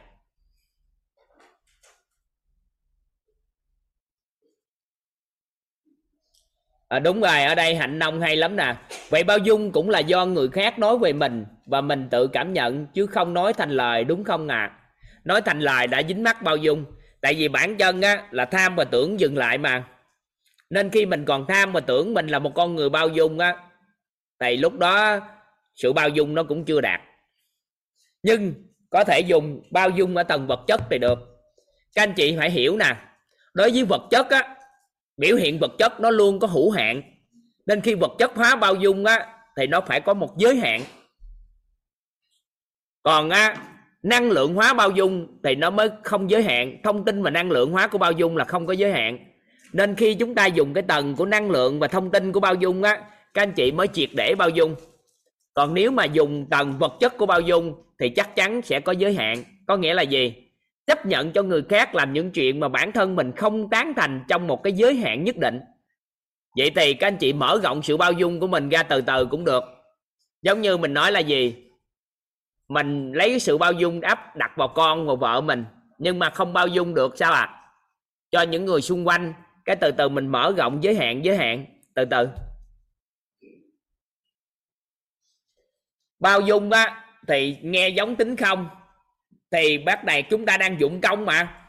Bao dung là một dụng công của tánh người, nỗ lực dừng lại tham tưởng, để dừng lại cái sự tham tưởng đối với con người khác. Để làm chi? Để cân bằng điện từ cho nội tâm. Còn nhận được cái sự chân thật nơi chính mình á, thì lúc thời điểm đó là an vui. Thì hai cái trạng thái này khác nhau. Một trạng thái là dùng tánh người để nỗ lực sao ạ? Ép con người mình sao có được trạng thái cân bằng. Còn một cái thì là do xuất phát từ sự chân thật nơi chính mình.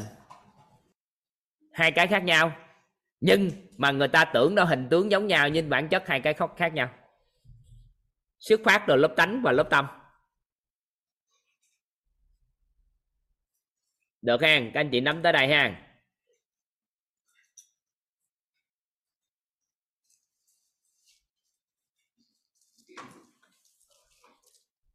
Hiểu tới đây ha các anh chị. Được không? Hiểu tới đây không? Rồi vậy thì sao? Các anh chị đừng có hiểu lầm là mình phải bao dung mới được. Mà là sao ạ? Chúng ta chọn lựa trong mối quan hệ xã hội của chúng ta. Trước tiên nếu các anh chị không làm được mọi con người thì các anh chị ghi giúp Toàn nè. Nếu ai mà tôi muốn gắn kết mối quan hệ xã hội thì tôi sẽ dần dần bồi dưỡng cái đức tính bao dung đối với người đó. Tại vì nó là một cái trạng thái không dính mắc của nội tâm và trạng thái dừng lại của tham tưởng. Nên đó là không phải lúc nào cũng xuyên suốt được. Nên chúng ta không yêu cầu chúng ta phải bao dung mới được. Nhưng mà những con người, các anh chị sao à, muốn gắn kết mối quan hệ lâu dài thì các anh chị phải khởi tạo được cái đức tính bao dung.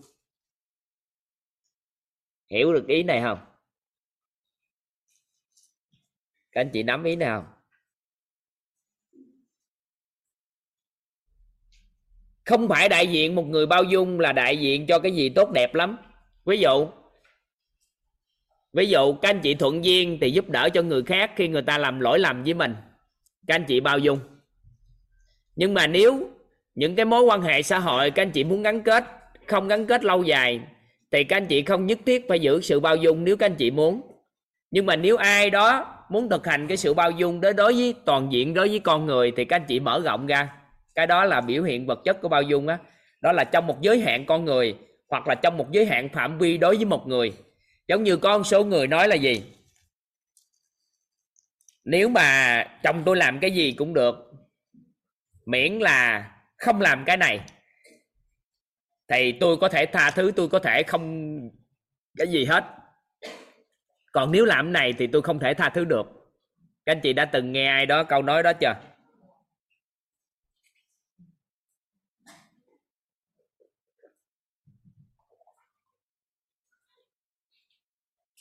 Vậy thì họ đặt ra một cái giới hạn cho một con người trong một cái phạm vi nào đó thì không định nghĩa người đó không bao dung, mà là người đó giới hạn nhất định cái sự bao dung trong một khoảng nào. Thì nếu mà trong cái khoảng đó thì không bao giờ thấy lỗi người, nhưng mà vượt qua cái khoảng giới hạn đó thì sao? Vượt qua thì sao các anh chị? Nếu vượt qua giới hạn đó thì sao?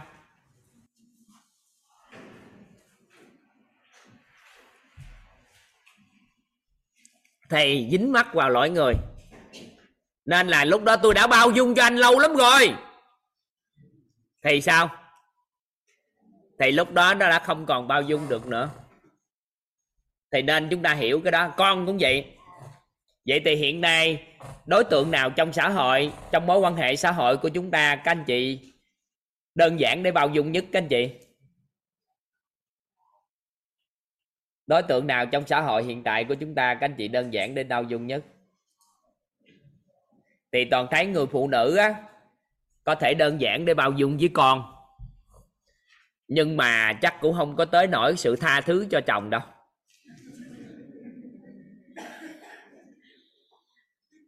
Ai ở đây liêm chính nội tâm chút xíu? Đó là một câu nói của chồng mình. Mình nhớ luôn tới thời điểm này, tới già luôn mình còn nhớ, sau này chết cũng còn nhớ không?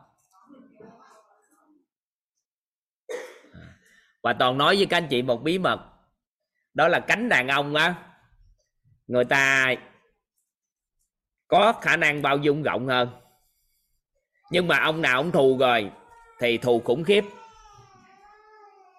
Ông thù rồi, ông ghim rồi thì ghim khủng khiếp. Còn nếu mặt bằng chung người đàn ông dễ không lấy, dễ đơn giản để không thấy lỗi của vợ, Nhưng mà nếu ông nào ghim rồi thì ghim dữ lắm à. Không biết. Mình phân biệt thì không phải mà là điện từ âm dương quyết định. Người phụ nữ dễ quán trách nên dễ bị dính hình âm, dính hình lỗi người. Còn người đàn ông á, họ nhiều khi có một số anh chị, số anh đó là thấy được cái điều tốt đẹp của vợ thôi. Nhưng mà ông nào ông mắc cái bẫy của nội tâm là ông quay qua quán trách thì thôi thua. Lúc đó phước báo mất rồi, không nói nữa. Có. Anh đang chăm sóc yêu thương mình, không cho mình đụng tới một bàn tay luôn. Và anh cho mình tất cả cái gì có trong nhân loại này. Sau đó mình mất phước báo và mình chết. Có người chị ở đây hỏi có cách nào nhận dạng anh đang thù mình không? Và đàn ông trả thù bằng cách đó. Đó là cho tất cả những gì có thể có. Sau đó mình mất phước báo và mình chết. Các anh chị thấy có nhiều người trả thù bằng cách đó không? Chưa thấy luôn hả?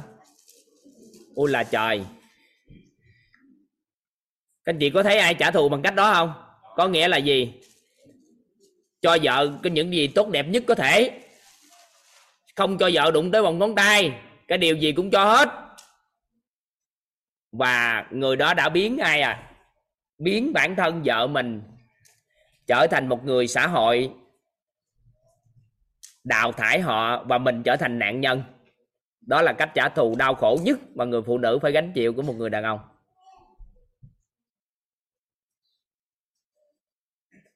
Các anh chị hiểu không ca? Các anh chị hiểu ý nữa không ạ? Ồ, con người đàn ông mà trả thù cao nhất chính là người đó sống rất là đạo đức hơn nữa. Để làm chi? Để cho mình trở thành một nạn nhân. Và người vợ mình đó là một người đặc biệt. Cuối cùng thì người phụ nữ đó bị xã hội đào thải.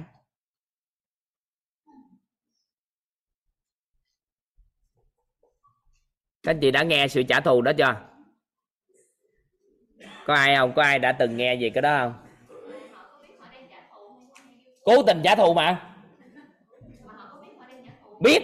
Còn người ta yêu thương, người ta đâu có thể để cho vợ họ là nạn nhân được. Các anh chị có biết sự trả thù cái đó là khủng khiếp không? Chưa luôn hả? Trời ơi, người đàn ông trả thù mạnh nhất chính là cái đó. Cái gì họ cũng ok hết. Sau đó cho vợ họ tốt nhất có thể. Mọi cái trong cái cuộc đời này hết luôn. Rồi sau đó người phụ nữ đó mất phước báo. Và những sai lầm của phụ nữ đó họ cũng dung túng. Có dùng từ dung túng, bỏ qua thôi kệ nó đi. Và những người xung quanh đều thấy họ là người tốt và nạn nhân. Và người ta thù ghét người phụ nữ kia. Và không cho người phụ nữ kia đầu thai được nữa. Làm gì cũng không được nữa.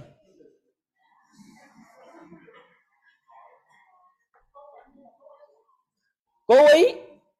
Đó là sự trả thù khủng khiếp của một người đàn ông. Trời trời, cái cách đó nó khủng lắm. Và toàn đã gặp rồi. Và cuối cùng thì người kia dừng lại. Toàn hỏi ông vậy ông trả thù ác quá vậy. Và cái người đó nói là gì? Ông tính như vậy nhưng cuối cùng ông không dám, không làm nữa. Toàn bộ xã hội đào thải người phụ nữ đó.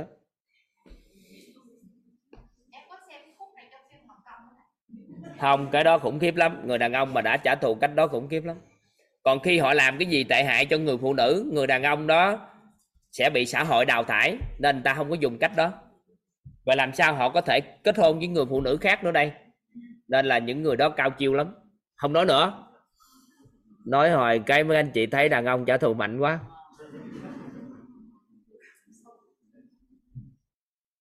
Trời, các anh chị đây là một ai là một người phụ nữ. Các anh chị chú ý nè. Ông chồng về ông cực kỳ thương yêu. Ông không cho động tới móng tay, móng chân. Cái gì cũng thương yêu chân. Cho những cái gì tốt nhất có thể. Mà ông không cho giá trị, cho tạo giá trị. 3-4-5 năm nữa các anh chị sẽ xem. Người phụ nữ nó không còn một cái gì. Từ từ sanh ra điêu tàn luôn à. Nên các anh chị chú ý. Người ta cho mình ăn, cho mình cái gì đó mà không cho mình làm. Có nghĩa là không tạo giá trị cho mình, tạo cơ hội tạo giá trị. Thì các anh chị xem về bữa mất phước báo ghét không còn cái gì nữa. Nên mình chú ý cái đó ha. Nên ai được thương yêu quá, phụ nữ mà được thương yêu quá không động móng tay á, thì từ từ đi rồi sẽ hiểu.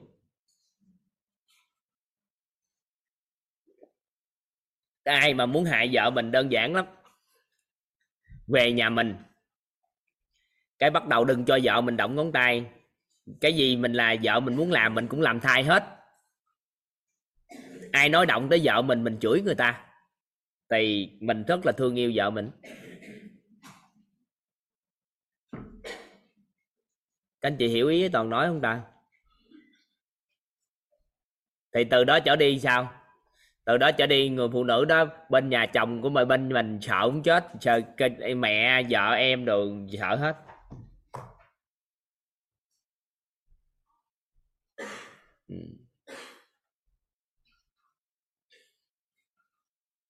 Chồng yêu vợ là cái câu chuyện gì vậy bà Thi? Bà Thi nè, kể câu chuyện chồng yêu vợ nè, đâu giơ tay thử ai. Có nội dung phù hợp với nội dung này không? Đâu, kể nghe chơi ai. Phan Tiểu Thi. Dạ, chào thầy. À, chào cả nhà. Chào này đẹp gái quá vậy. Dạ, cảm ơn thầy. Thi tên là Phan Tiểu Thi, sinh năm 1976, tuổi nội tâm của Thi là 20. Hồi nãy á, thầy kể câu chuyện của cái người mà đàn ông mà yêu vợ cho vợ tất cả, đó là câu chuyện đó Thi cũng có nghe một người anh ngồi tâm sự với Thi á. Thì ảnh mới kể là ảnh không có gì ngoài điều kiện. Thì ảnh không có nhiều mà ảnh có nhiều công ty ngàn tỷ. Thì vợ của ảnh là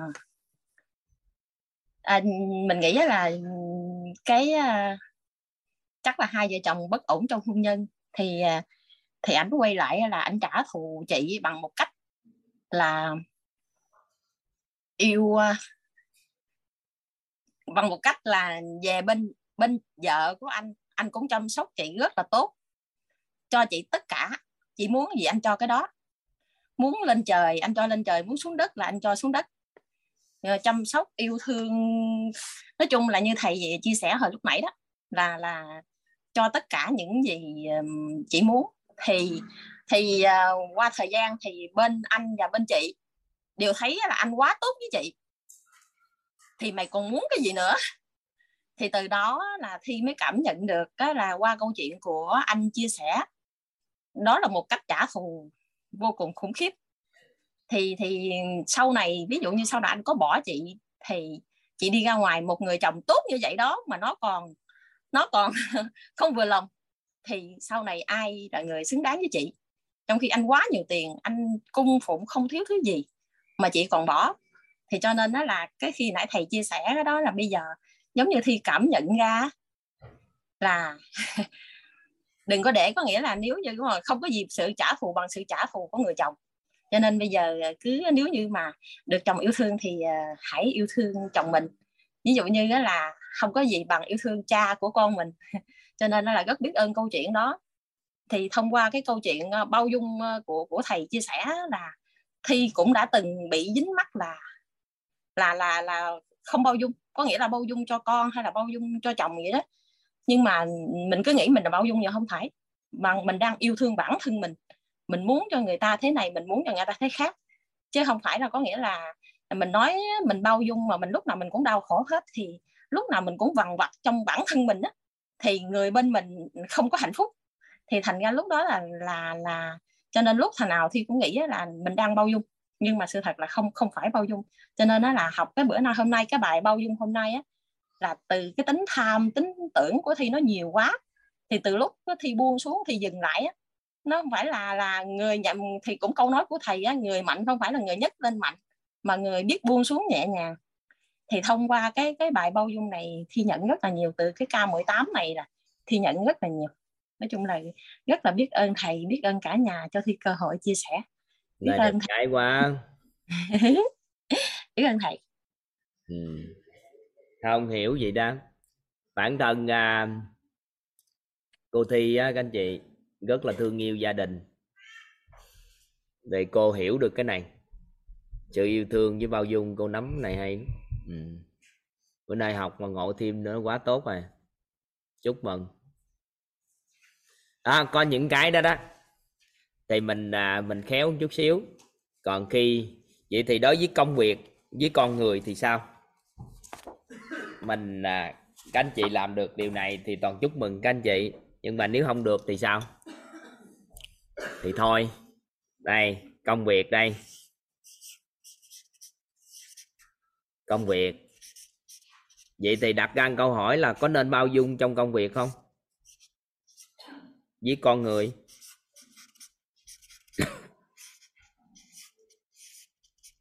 Hiện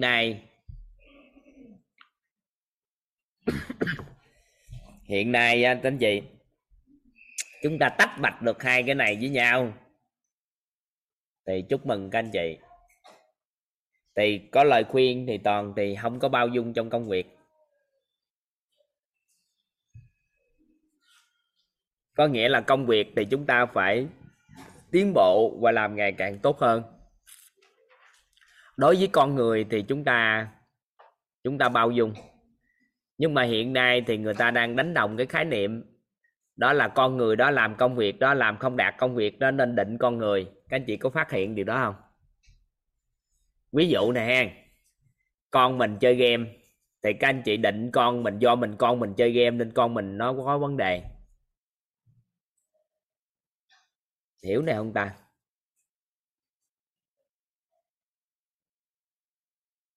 Ví dụ như các anh chị thấy con mình chơi game, sau đó các anh chị định luôn cái gì? Con mình nó tệ, tối ngày chơi game nên tệ. Vậy thì chúng ta đang đồng hóa cái khái niệm đó là việc chơi game với con người của con. Thì do vô tình chúng ta dính nó đó vô và chúng ta nói cái đó, nên cuối cùng con mới dính cái hình ảnh hành vi đó cộng với con người, nên cuối cùng con hiểu lầm con là một người tệ. Hiểu ý này không?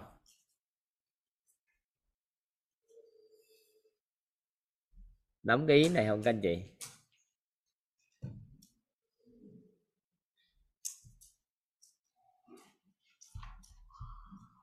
Được không? Các anh chị hiểu ý nào? Có nghĩa là ví dụ một ai đó làm một cái điều gì đó không có tốt, bởi vì do năng lực của họ có vấn đề. Năng lực của họ có vấn đề, nhưng mà chúng ta lại đồng hóa cái khái niệm về nhân cách của họ, phẩm chất của họ kèm theo cái công việc của họ, nên cuối cùng hai cái đó nó dính với nhau, nên chúng ta không bao dung được cho con người, cũng không bao dung được cho công việc.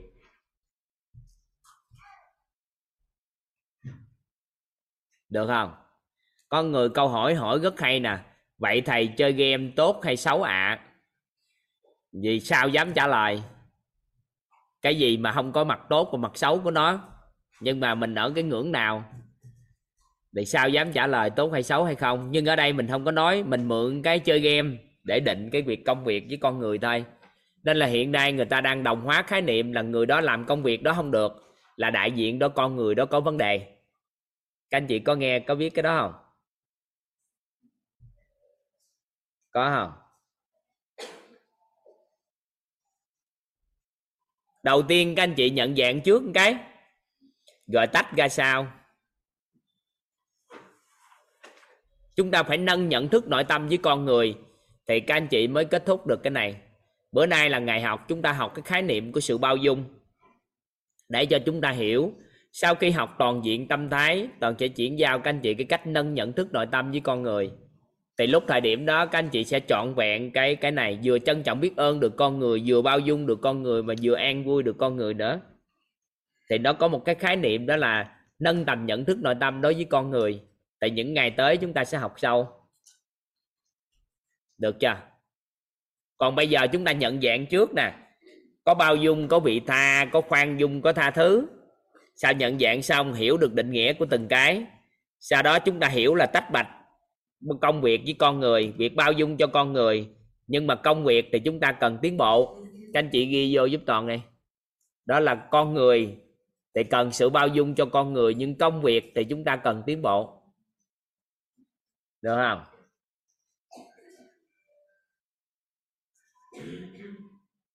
Có một cái thuật ngữ mà người Nhật người ta hay dùng thì Toàn cũng thích cái đó, và do họ gọi tên rồi nên chúng ta dùng nó luôn. cai gen 1%.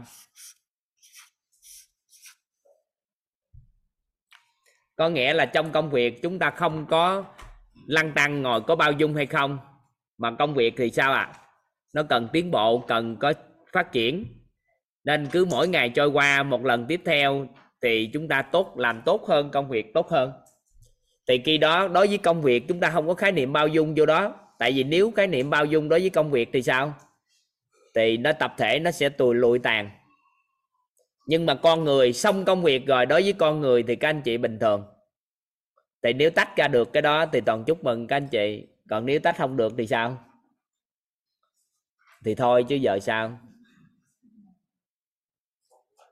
Cái này nó không yêu cầu các anh chị phải có được, nhưng mà người nào muốn giàu tâm thái thì buộc phải làm được. Còn làm sao để bao dung trọn vẹn được thì chúng ta cần phải nâng nhận thức nội tâm với con người. Thì những ngày tới chúng ta có một số khái niệm về con người thì các anh chị sẽ mở được nó. Còn hiện tại chúng ta đang nắm bắt thông tin cái một phần năng lượng cái. Được ha.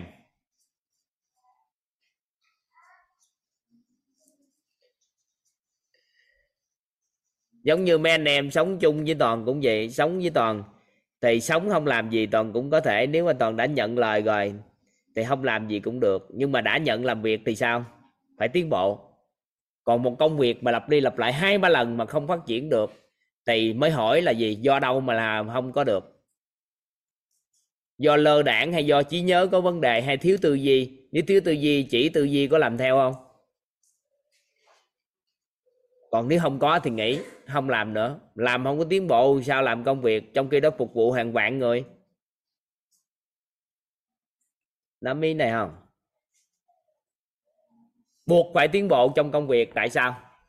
Chúng ta phải phát triển hơn.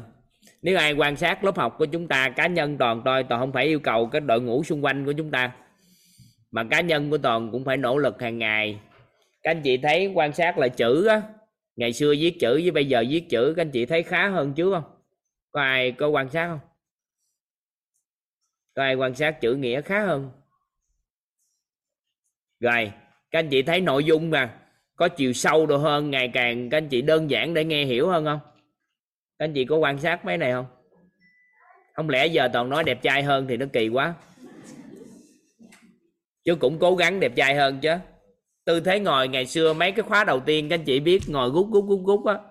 Bây giờ ngồi nó thẳng hơn, cột sống đồ tốt hơn, giọng nói bây giờ nó mạnh mẽ hơn, trước đây nó khỏe hơn, ví dụ như vậy. Thì mỗi ngày á mình tiến bộ một chút, tự nhiên mình sẽ tiến bộ một chút. Thì có 5-10 năm sau thì chúng ta sẽ có được gặp thành quả. Còn bây giờ Toàn bao dung thì đúng, bao dung cho bản thân thì bao dung. Nhưng mà sao mình công việc thì mình tiến bộ.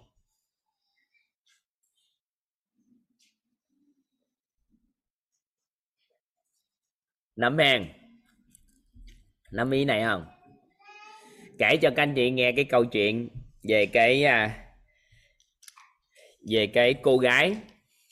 Câu chuyện này thì mỗi lần nói bao dung thì Toàn thường hay kể. Và cô gái đó có một giấc mơ lạ, nhưng mà giấc mơ đó kèm theo là cổ mang trong người một cái căn bệnh, đó là không có biết nguyên nhân mà cũng không có thuốc điều trị. Cổ ngày càng xanh xao, ốm yếu nhiều hơn. Thì cổ mơ một giấc mơ là có một cái ngôi nhà đó, khóa trái cửa bên ngoài, nó cũng cũ kỹ thôi nhưng nó nhốt nhiều người trong đó lắm, và có rất là nhiều người trong đó lên một số cái tiếng la lên là cần giải phóng họ ra khỏi căn nhà đó. Vài đêm là cổ mơ giấc mơ đó tái lại, nhưng mà mỗi lần mơ giấc mơ thì cổ thức dậy thì cổ không khỏe, và cổ mệt, cổ bệnh, và tìm mọi cái bác sĩ về hiện đại hầu như là cổ tìm hiểu thì không có ai trị được căn bệnh đó hết. Nghe thông tin có một người thầy, người sư ở một cái nơi đó có thể thấu hiểu được mọi điều, thì cổ mới đi lại. Thì cổ lại chỗ đó thì cổ mới tương tác với sư, thì ông sư ông cũng nói chuyện giao lưu. Thì qua thời gian xong còn khoảng một thời gian thì ông sư mới đưa cho cô ta một cái chìa khóa, mà chìa khóa đó là chìa khóa vàng, rồi có dây đeo nữa, nên là chồng trên cổ của cô ta. Bà nói là gì? Khi tái lại giấc mơ á, thì cô hãy lấy chìa khóa này. Chìa khóa này là chìa khóa có thể mở tất cả các ổ khóa, nên là cô cứ lại cái căn nhà đó đó, trong mơ nha, cô mở cái ổ khóa ra, và khi mở ổ khóa ra giải phóng hết tất cả những người trong nhà đó đi, thì có thể là cô khỏe.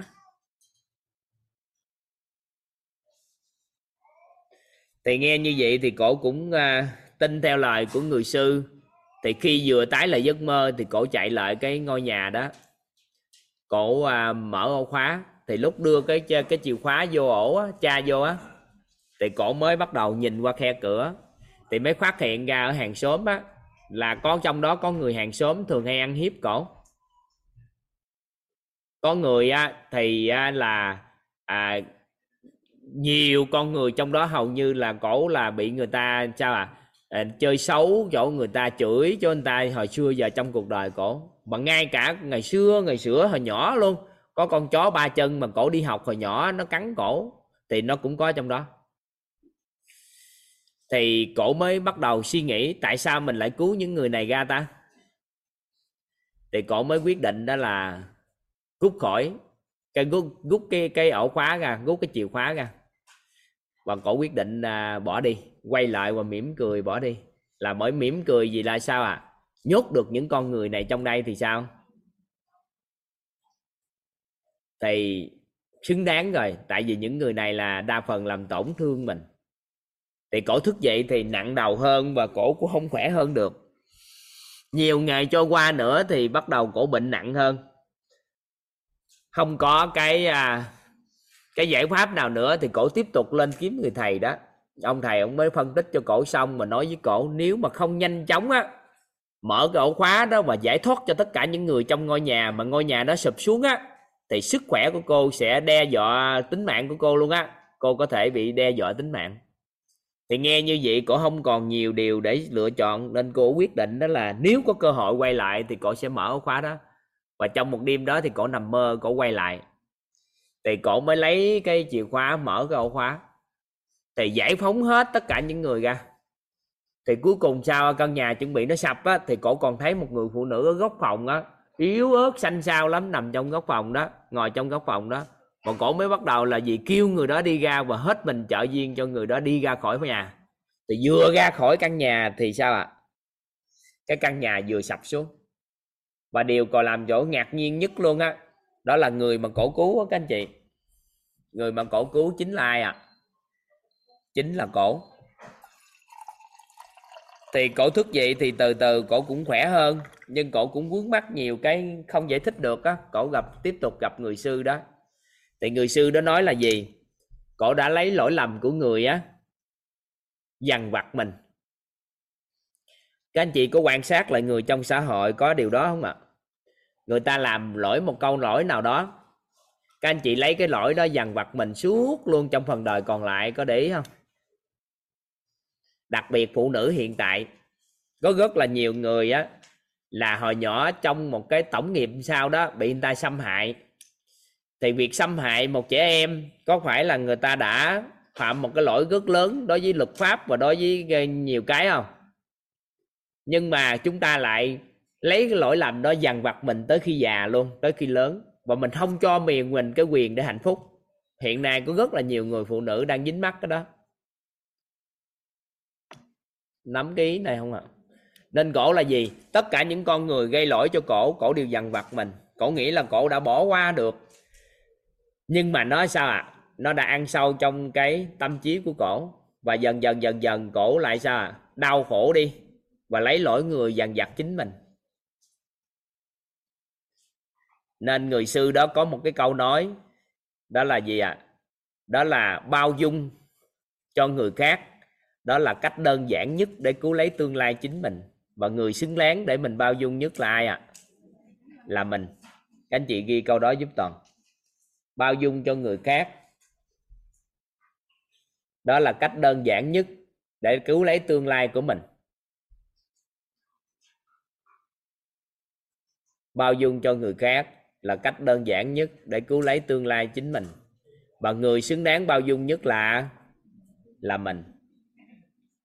Nó có khái niệm được gọi là công bằng các anh chị. Cái khái niệm này vô tình thì Toàn mở một cái lớp học, có một cô gái cổ vô cổ cho Toàn cái khái niệm này.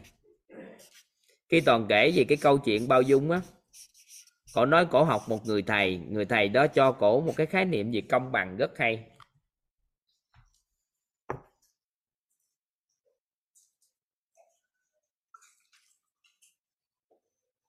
Nếu là phụ nữ thì các anh chị hãy cho mình cái sự công bằng. Công bằng là gì? Đó là trả giá một lần. Các anh chị ghi câu đó giúp Toàn. Công bằng là gì ạ? Là trả giá một lần.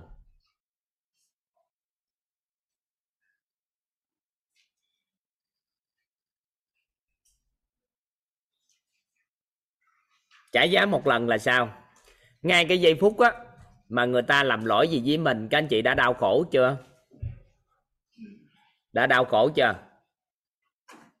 Nếu người ta làm lỗi một điều gì đó, ví dụ con nó làm một cái điều gì đó sai, thì ngay giây phút đó các anh chị đã bị đau khổ chưa? Vướng mắc chưa?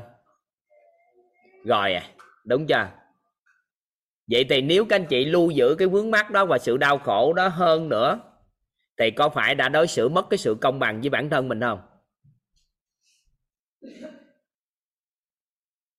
Hiểu ý này không ta?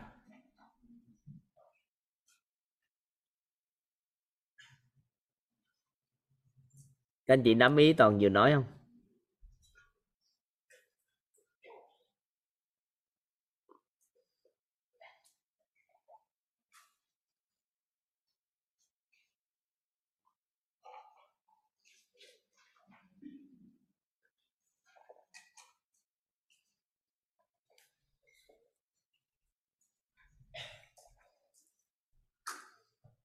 Nắm được ý này không ạ?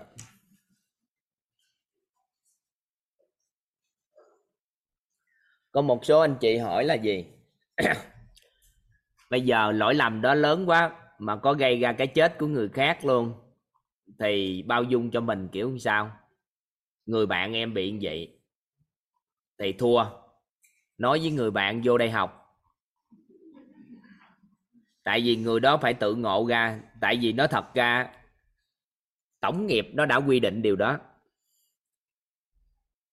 Nếu mình thật sự hiểu về tổng nghiệp, thì nếu mà mình không tham gia vào cái đó thì người đó vẫn chết vào thời điểm đó. Các anh chị có tin điều đó xảy ra không? Nhưng mà có tham gia của mình, có nghĩa là nhân duyên quá sâu dày về điều đó, chắc chắn mình đã lỗi rồi. Thì không phải nói mình bao dung được nữa, mà trả giá một lần. Mình đã trả giá với pháp luật hay là trả giá với sự đau khổ gì rồi. Nếu mà mình vươn lên theo chiều hướng tốt hơn, để làm những gì tốt đẹp hơn, mình không dám nói từ bù đắp, tại vì nó quá nặng trong cái quá trình hành vi mình làm. Nhưng pháp luật người ta cũng khoan hồng cho những con người sao ạ? Bù đắp cái gọi là gì? Cái từ gì quên này. Khi làm sai cái làm gì đó mà người ta khắc phục hậu quả. Đúng rồi, bù đắp cái thiệt hại, khắc phục hậu quả. Có nghĩa là người ta nghĩ đến cái chuyện làm lòi lại những điều bù đắp lại. Nếu mà xã hội không khuyến khích cái sự bù đắp đó, mà người ta làm quá lớn, cái gì cũng phải trả giá, tất cả mọi cái nó gắt gá, thì cuối cùng đâu có khuyến khích con người thiện lương. Nên là pháp luật cũng còn làm điều đó mà cho chúng ta mà. Nên là khắc phục được cái hậu quả, người ta bắt đầu người ta giảm lại, thì mình quay trở ngược lại mình làm. Tới khi nào tới có một cái chữ công đức xuất hiện thì tự hình nó sẽ tự tan, thì cái sự vướng mắc nó mới hết. Còn phước đức cũng không đủ. Phước đức thì nó liên quan tới cái khác, không thể tan hình được đó. Nên là chúng ta chú ý cái đó. Các anh chị ghi thêm câu nữa cho nhớ đi. Ghi lại câu: người xứng đáng mà bao dung nhất là ai ạ? Là mình. Và nếu nói người đầu tiên để chúng ta bao dung lại các anh chị là mình, là bản thân mình. Và may mắn cho Toàn là Toàn có phước báo đó. Còn làm nhiều điều sai lắm các anh chị. Nói thật với các anh chị là nhiều điều sai lắm. Nhưng mà toàn cho phép bản thân mình vươn lên. Cho phép bản thân mình vươn lên. Cho phép mình có cái cơ hội vươn lên. Và toàn thường hay nói với vợ toàn, cũng không nói nhiều, nhưng mà thường có một cái bối cảnh toàn nói. Và nói với các thầy cô xung quanh nè, đừng có xem toàn là người có hiểu biết hay là có cái trí tuệ hay có cái gì mà không bao dung cho toàn. Tại vì thông thường các anh chị quan sát ha, những con người nào đó mà làm những điều tệ hại của xã hội, sau đó họ quay đầu trở lại thì xã hội đón nhận tốt không các anh chị? Theo các anh chị, những người làm những cái lỗi lầm nhiều cho xã hội hay là gia đình, cái quay trở ngược lại nhiều người đón nhận dữ không? Dữ. Còn một người mà đang rất là làm nhiều điều tốt, cái một ngày nào đẹp trời họ do đâu đó họ làm điều không tốt thì toàn bộ quay lưng với họ. Có quan sát cái đó không? Các anh chị có quan sát cái đó không? Nên các anh chị chú ý với toàn dùm toàn. Các anh chị càng phải bao dung cho những người làm những điều tốt mà lỡ có một sai lầm nào đó. Các anh chị làm nổi này không?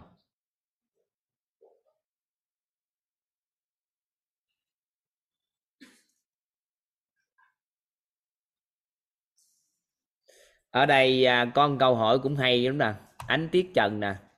Dạ thưa thầy, bao dung cho bản thân nhiều quá thì lúc nào mình trở nên dung túng cho bản thân không? Ý dịch lại, nếu mình dính hình về lỗi mình thì dung túng rồi. Còn nếu mà buông hình được đó luôn thì sao? Thì bao dung thì nó không còn bị cái đó nữa. Mình bị dính hình này. Nên một con người nào cố gắng nói là gì, tôi không lặp lại sai lầm đó nữa, tôi không lặp lại sai lầm nữa, tôi sẽ thay đổi, tôi sẽ thay đổi, thì đa phần những người đó lặp lại.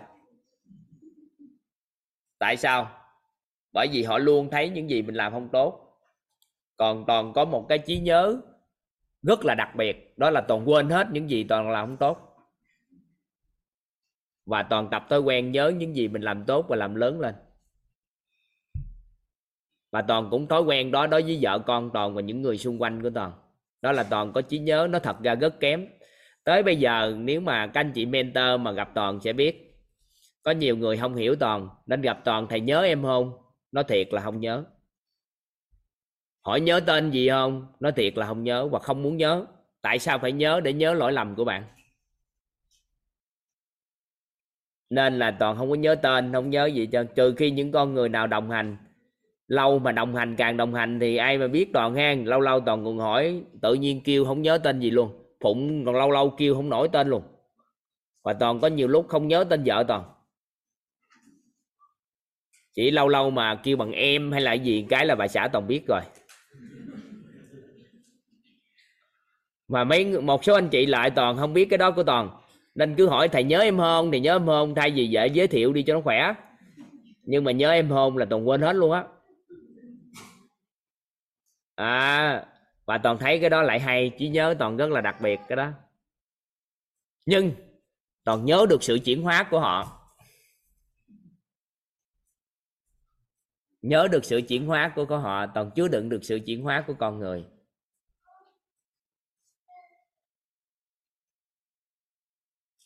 Nắm không? Nắm ý nữa không?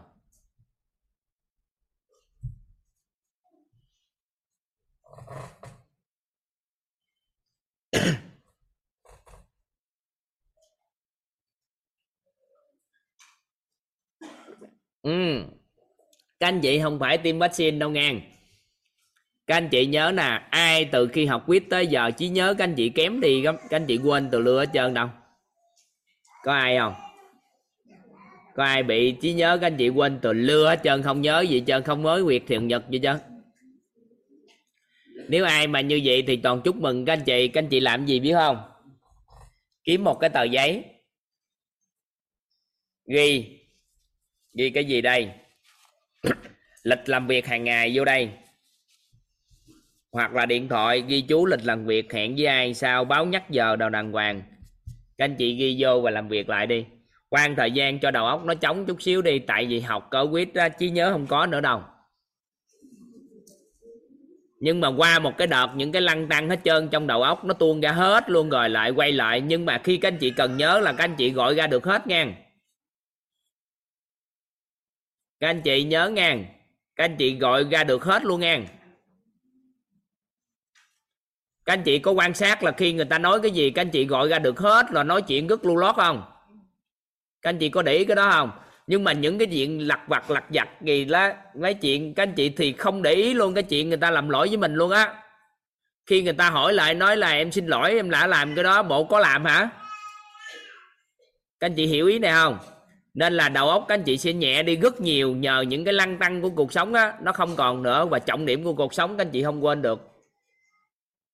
Nhưng nếu mà lỡ may trong cái giai đoạn chuyển hóa của tâm thức mà nó có xuất hiện những điều đó xảy ra, chúng ta lấy một cái tờ giấy làm cái gì? Ghi chép lại công việc hàng ngày. Toàn cũng có ghi vô điện thoại của mình những cái khái niệm, những cái gì mà thường xuyên mà cần dùng, các anh chị ghi vô bỏ vô đó, cần nhớ móc ra. Chính tả đồ này kia thấy gì chứ lâu lâu toàn quên chữ đó các anh chị. Toàn viết gì là toàn quên cái chữ thứ hai là chữ gì luôn á, quên, tự nhiên quên. Nhưng mà không phải đại diện cho toàn ngu,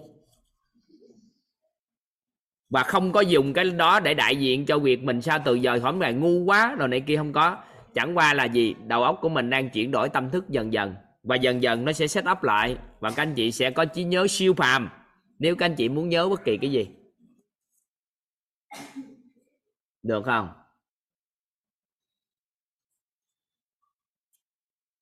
Hiểu ý này không ta?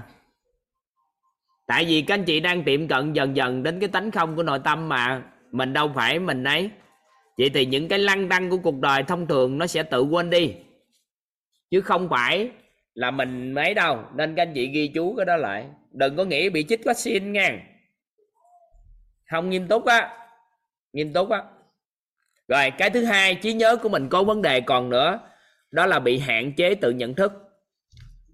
Còn cô Minh đó, các anh chị thấy cổ buộc phải nhớ, tại vì tính chất công việc là toàn nói với cổ là nhớ tên và bối cảnh ít nhất 10.000 người, và nhớ luôn cái sự chuyển hóa của những con người. Và vị trí của cổ là trợ lý của toàn về chuyên môn trong đào tạo mà, nên cổ buộc phải nhớ. Nên cô Minh đâu bị gì đâu, tại vì cô Minh không bị hạn chế nhận thức nội tâm đó. Nắm ý này không? Sau này mà có dịp cổ sẽ làm cho các anh chị một lớp học thấu hiểu tư duy, kiến tạo ăn vui á. Thì toàn đang no nhờ cổ làm trong lớp mentor, mà không biết khi nào cổ làm kịp. Chắc qua chương trình master này cổ mới làm được quá. Sau này cổ có thể làm thêm lâu lâu nhiều tháng, làm cho các anh chị cộng đồng một lớp thấu hiểu tư duy.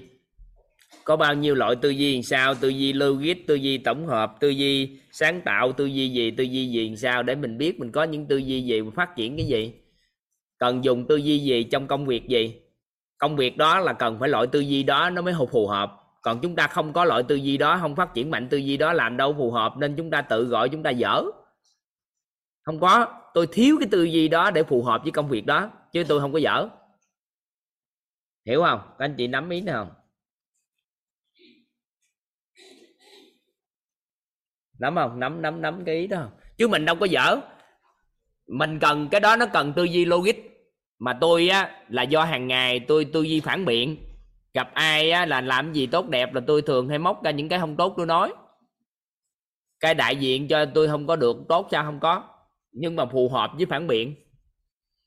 Được không? Thì bữa nào chắc dịp nào đó các anh chị sẽ có, toàn sẽ báo các anh chị.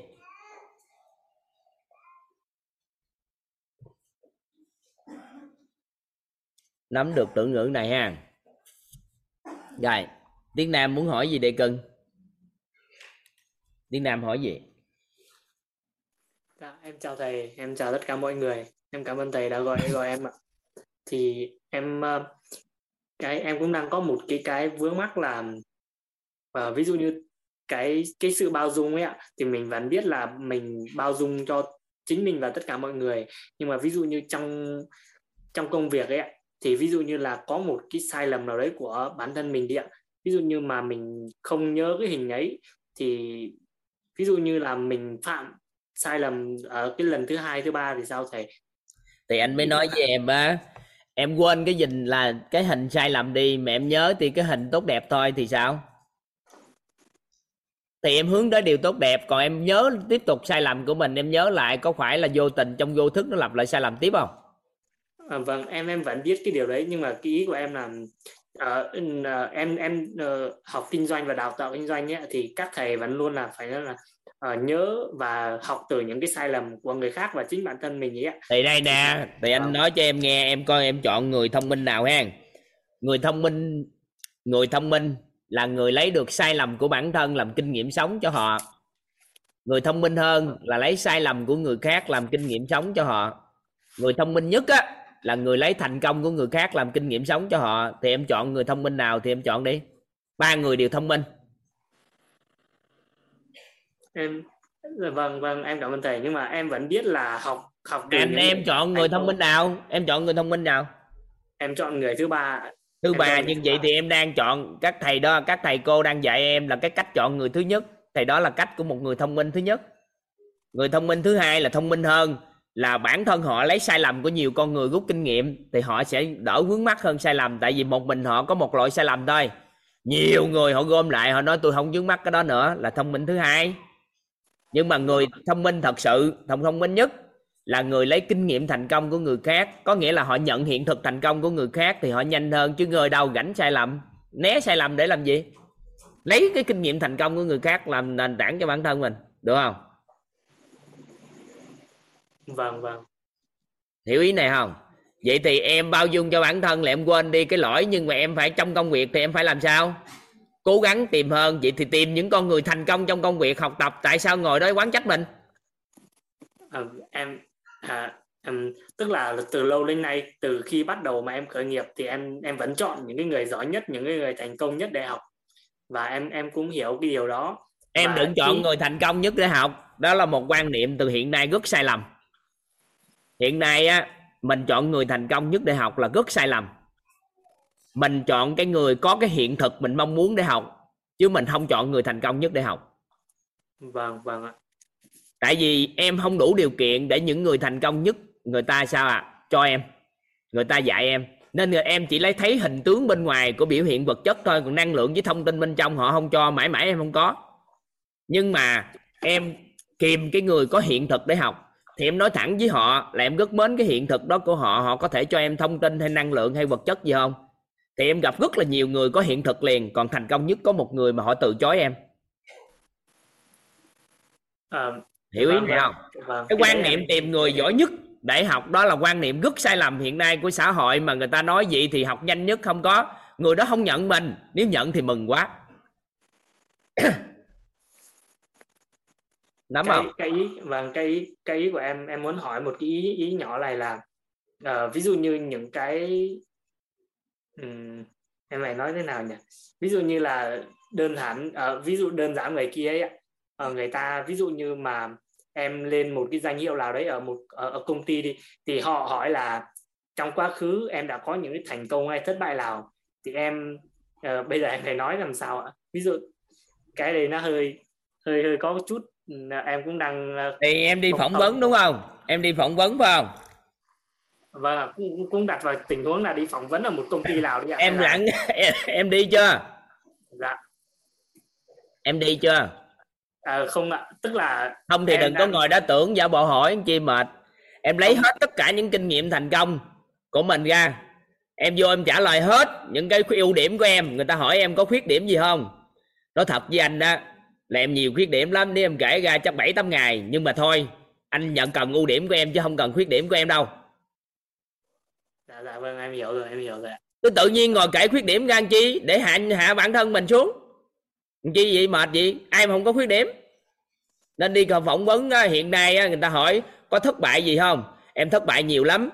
Anh đừng hỏi em thất bại, nhưng anh hỏi em bài học cuộc đời của em thông qua bối cảnh gì, em có bài học gì em kể cho anh nghe bài học, chứ em không kể thất bại. Em kể thất bại không kể, tại em thất bại nhiều quá.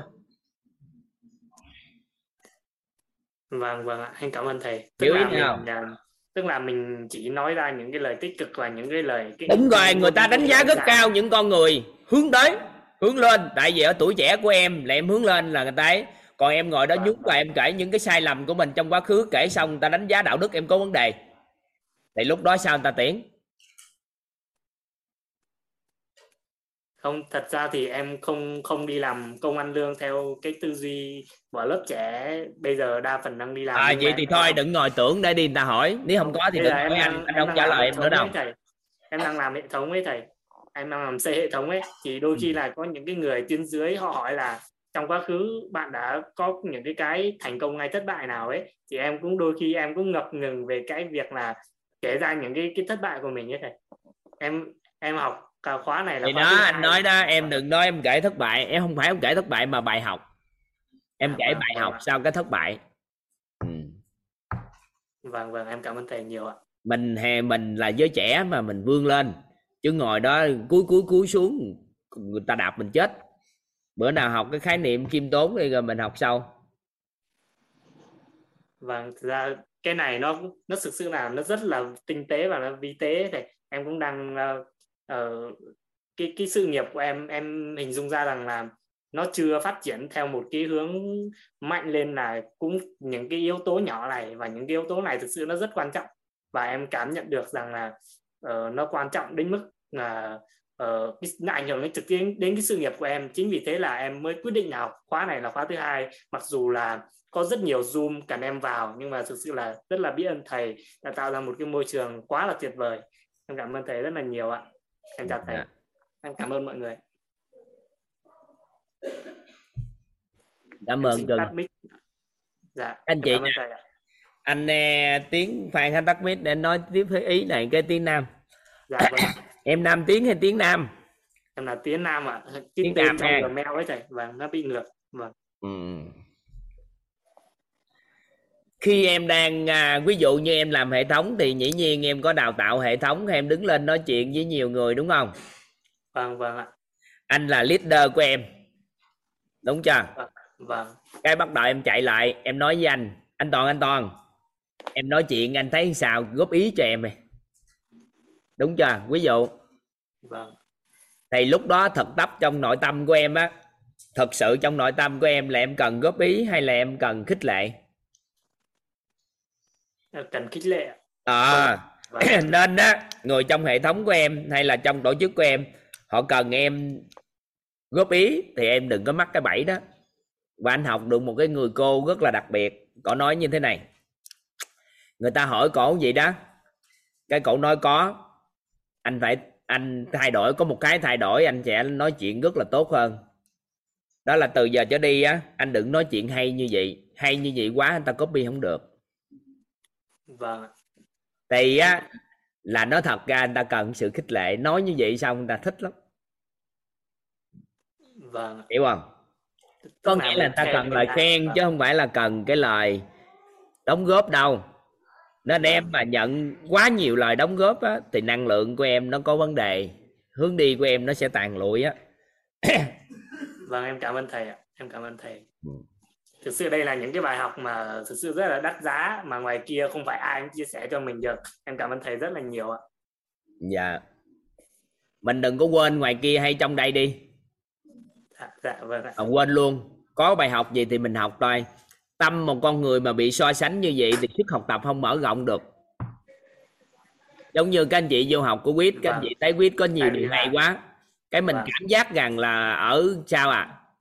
Ở trước đây môi trường của mình không cho mình như vậy, cái sau đó tâm của mình cảm giác được những người thầy trước đây của mình có vấn đề, thì cái đó là một trong những cái khởi tạo một nguồn năng lượng không đẹp, thiếu cái sự trân trọng biết ơn những gì trước đây. Tại vì nếu không có họ cho chúng ta những cái quan niệm đó thì ngày hôm nay nhận thức vô đây cũng không nổi. Không, thật ra thì em vẫn luôn biết ơn những cái môi trường em đã trải qua. Hiểu nhưng anh nhắc nhở em, đặc biệt là người làm hệ thống như em thì phải hiểu đạo lý đó. Vâng ạ. Rồi anh Cưng. Vâng, em cảm ơn thầy rất là nhiều. Em rồi, bye bye Cưng ha. Vâng, em chào thầy, em cảm ơn thầy ạ. Bao dung vậy đó các anh chị. Ngày mai chúng ta sẽ học về nâng cao nhận thức nội tâm của con người. Các anh chị cần giúp đỡ Toàn vẽ thêm cái tam giác nữa. Các anh chị nhớ là chân thật,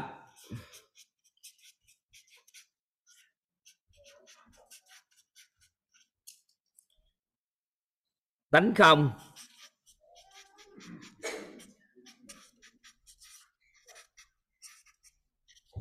Và an vui.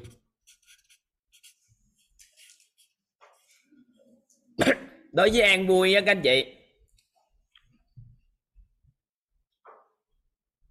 đối với an vui á, thì với khoái lạc và an vui nó đều cho cảm giác của con người cái sự vui vẻ. Đối với khoái lạc á, thì nó giúp cho con người là sao, thỏa mãn được tham tưởng của chúng ta về tài nè, về sắc, về danh, về thực, về thì. Mà chúng ta có được cái khoái lạc nên là chúng ta vui vẻ. Còn an vui thì nó không có đến từ cái khoái lạc, mà nó đến từ việc chúng ta nhận được sự chân thật nơi chính mình. Nên các anh chị ghi thêm cái khái niệm thêm của an vui, dù các anh chị đã biết khởi tạo cái tánh không rồi đó. Anh chị ghi giúp Toàn ha. An vui là trạng thái nhận thức nội tâm mà khi đó tham về tưởng về tài, tham về tưởng về tài phải, hay về sắc phải, hay về danh phải. An vui là trạng thái nhận thức nội tâm mà khi đó tham và tưởng về tài phải, hay về sắc phải, hay về danh phải, hay về thực phải, hay về thùy, được buông, được dừng, được thôi, hay được dứt.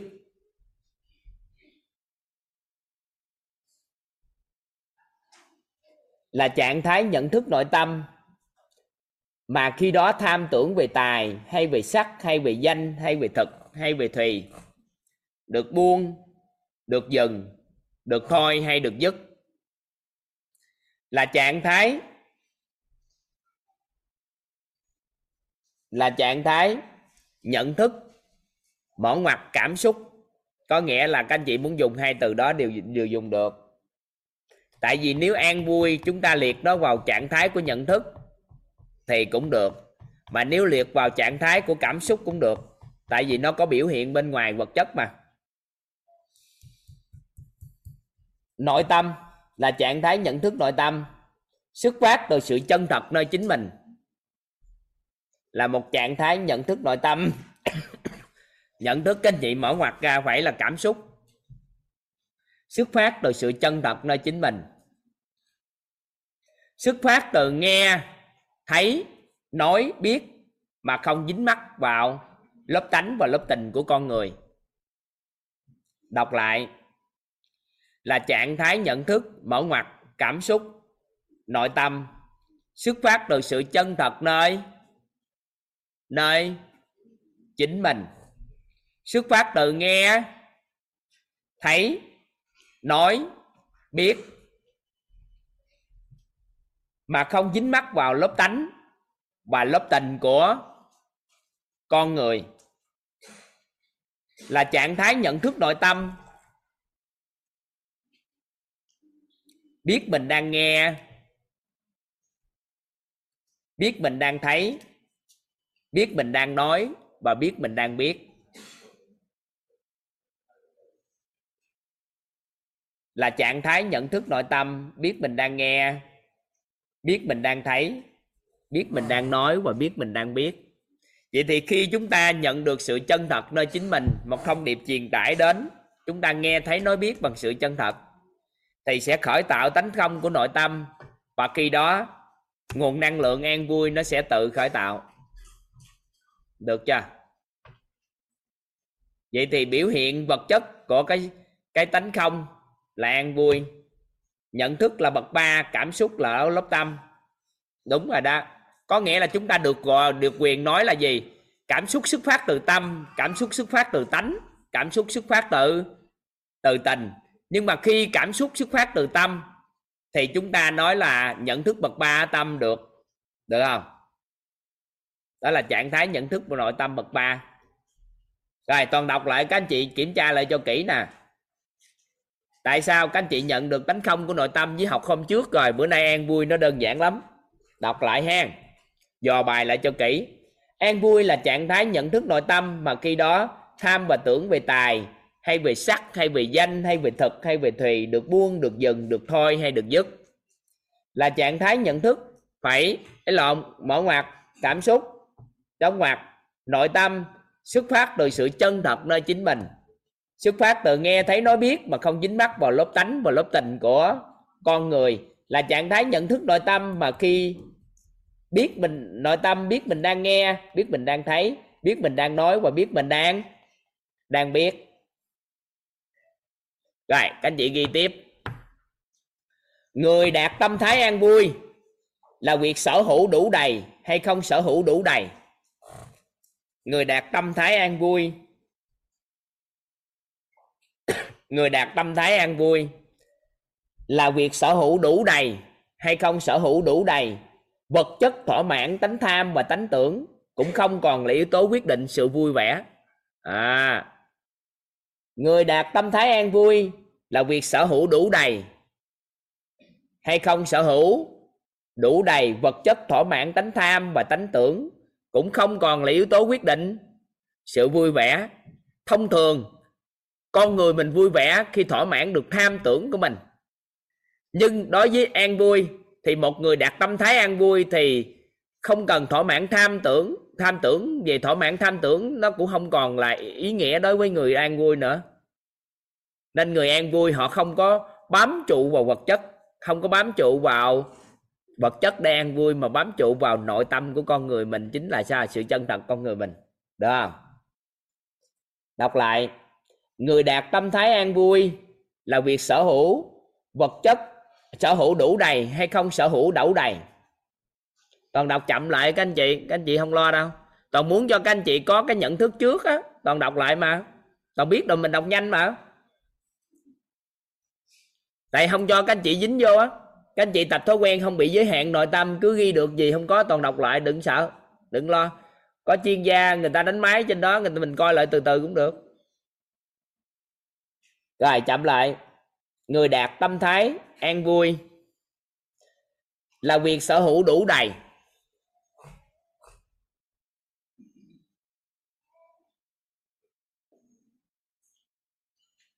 hay không sở hữu đủ đầy. Vật chất thỏa mãn tánh tham và tánh tưởng cũng không còn là yếu tố quyết định sự vui vẻ.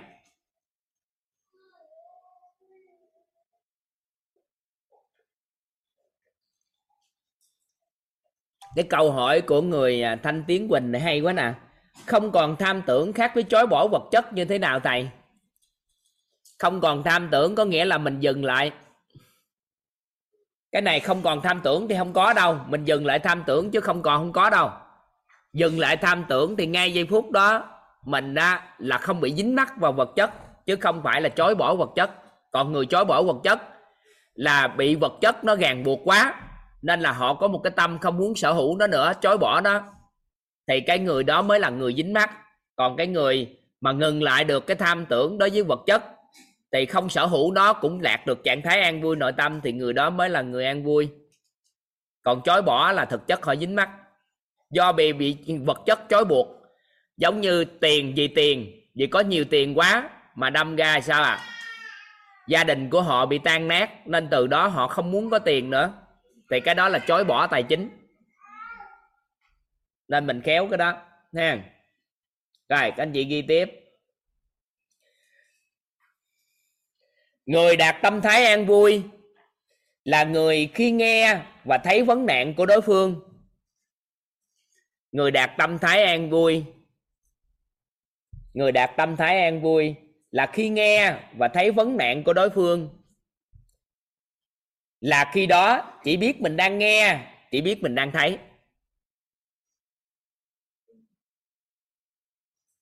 Người đạt tâm thái an vui là người khi nghe và thấy vấn nạn của đối phương. Đối phương là ai các anh chị? Là người mà cho chúng ta thông điệp gì đó, ngồi nói chuyện với chúng ta, cho chúng ta thông tin gì đó.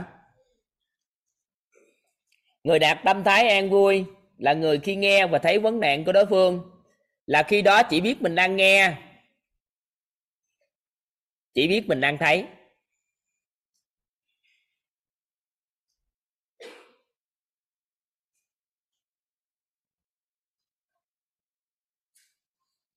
Được chưa? Đảm an. Người an vui là người hàng sống được với hiện tại. Người an vui là người hàng sống được với hiện tại.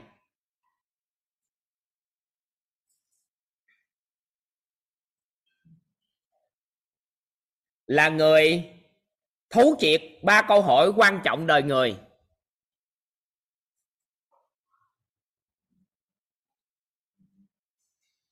Là người thấu triệt ba câu hỏi quan trọng đời người. Các anh chị nhớ ba câu hỏi đó không? Các anh chị ai, khi nào và việc gì?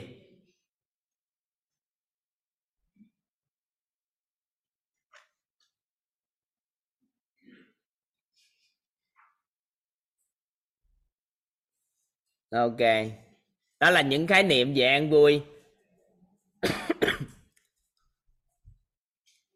Rồi vậy thôi đó. Các anh chị học tánh không rồi, nhận được sự chân thật và khởi tạo tánh không thì ra an vui thôi. Mình có thêm khái niệm của an vui nữa là được. Được chưa? Nó đơn giản không? Rồi những ngày sau chúng ta nâng nhận thức nội tâm nữa và chúng ta học vô nữa thì các anh chị hiểu sâu hơn. Được ha.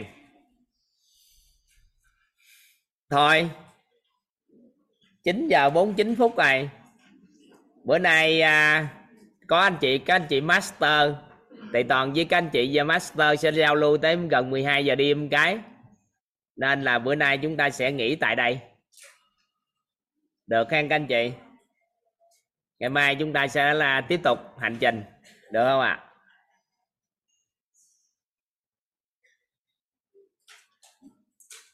Được ha.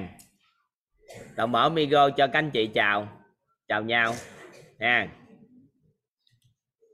Mình các anh chị master chúng ta 1, 2, 3 chào nhau hả hay sao? Làm sao chào các anh chị học viên?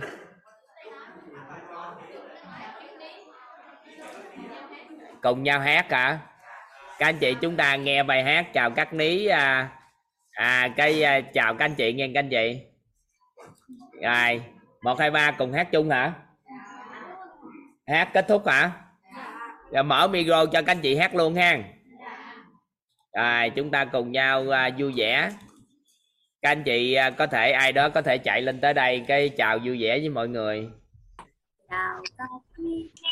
Rồi chuẩn bị đi.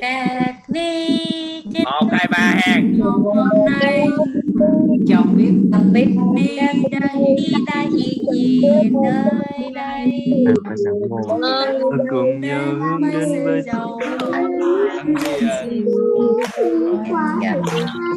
Trong đời con không đời là hôm nay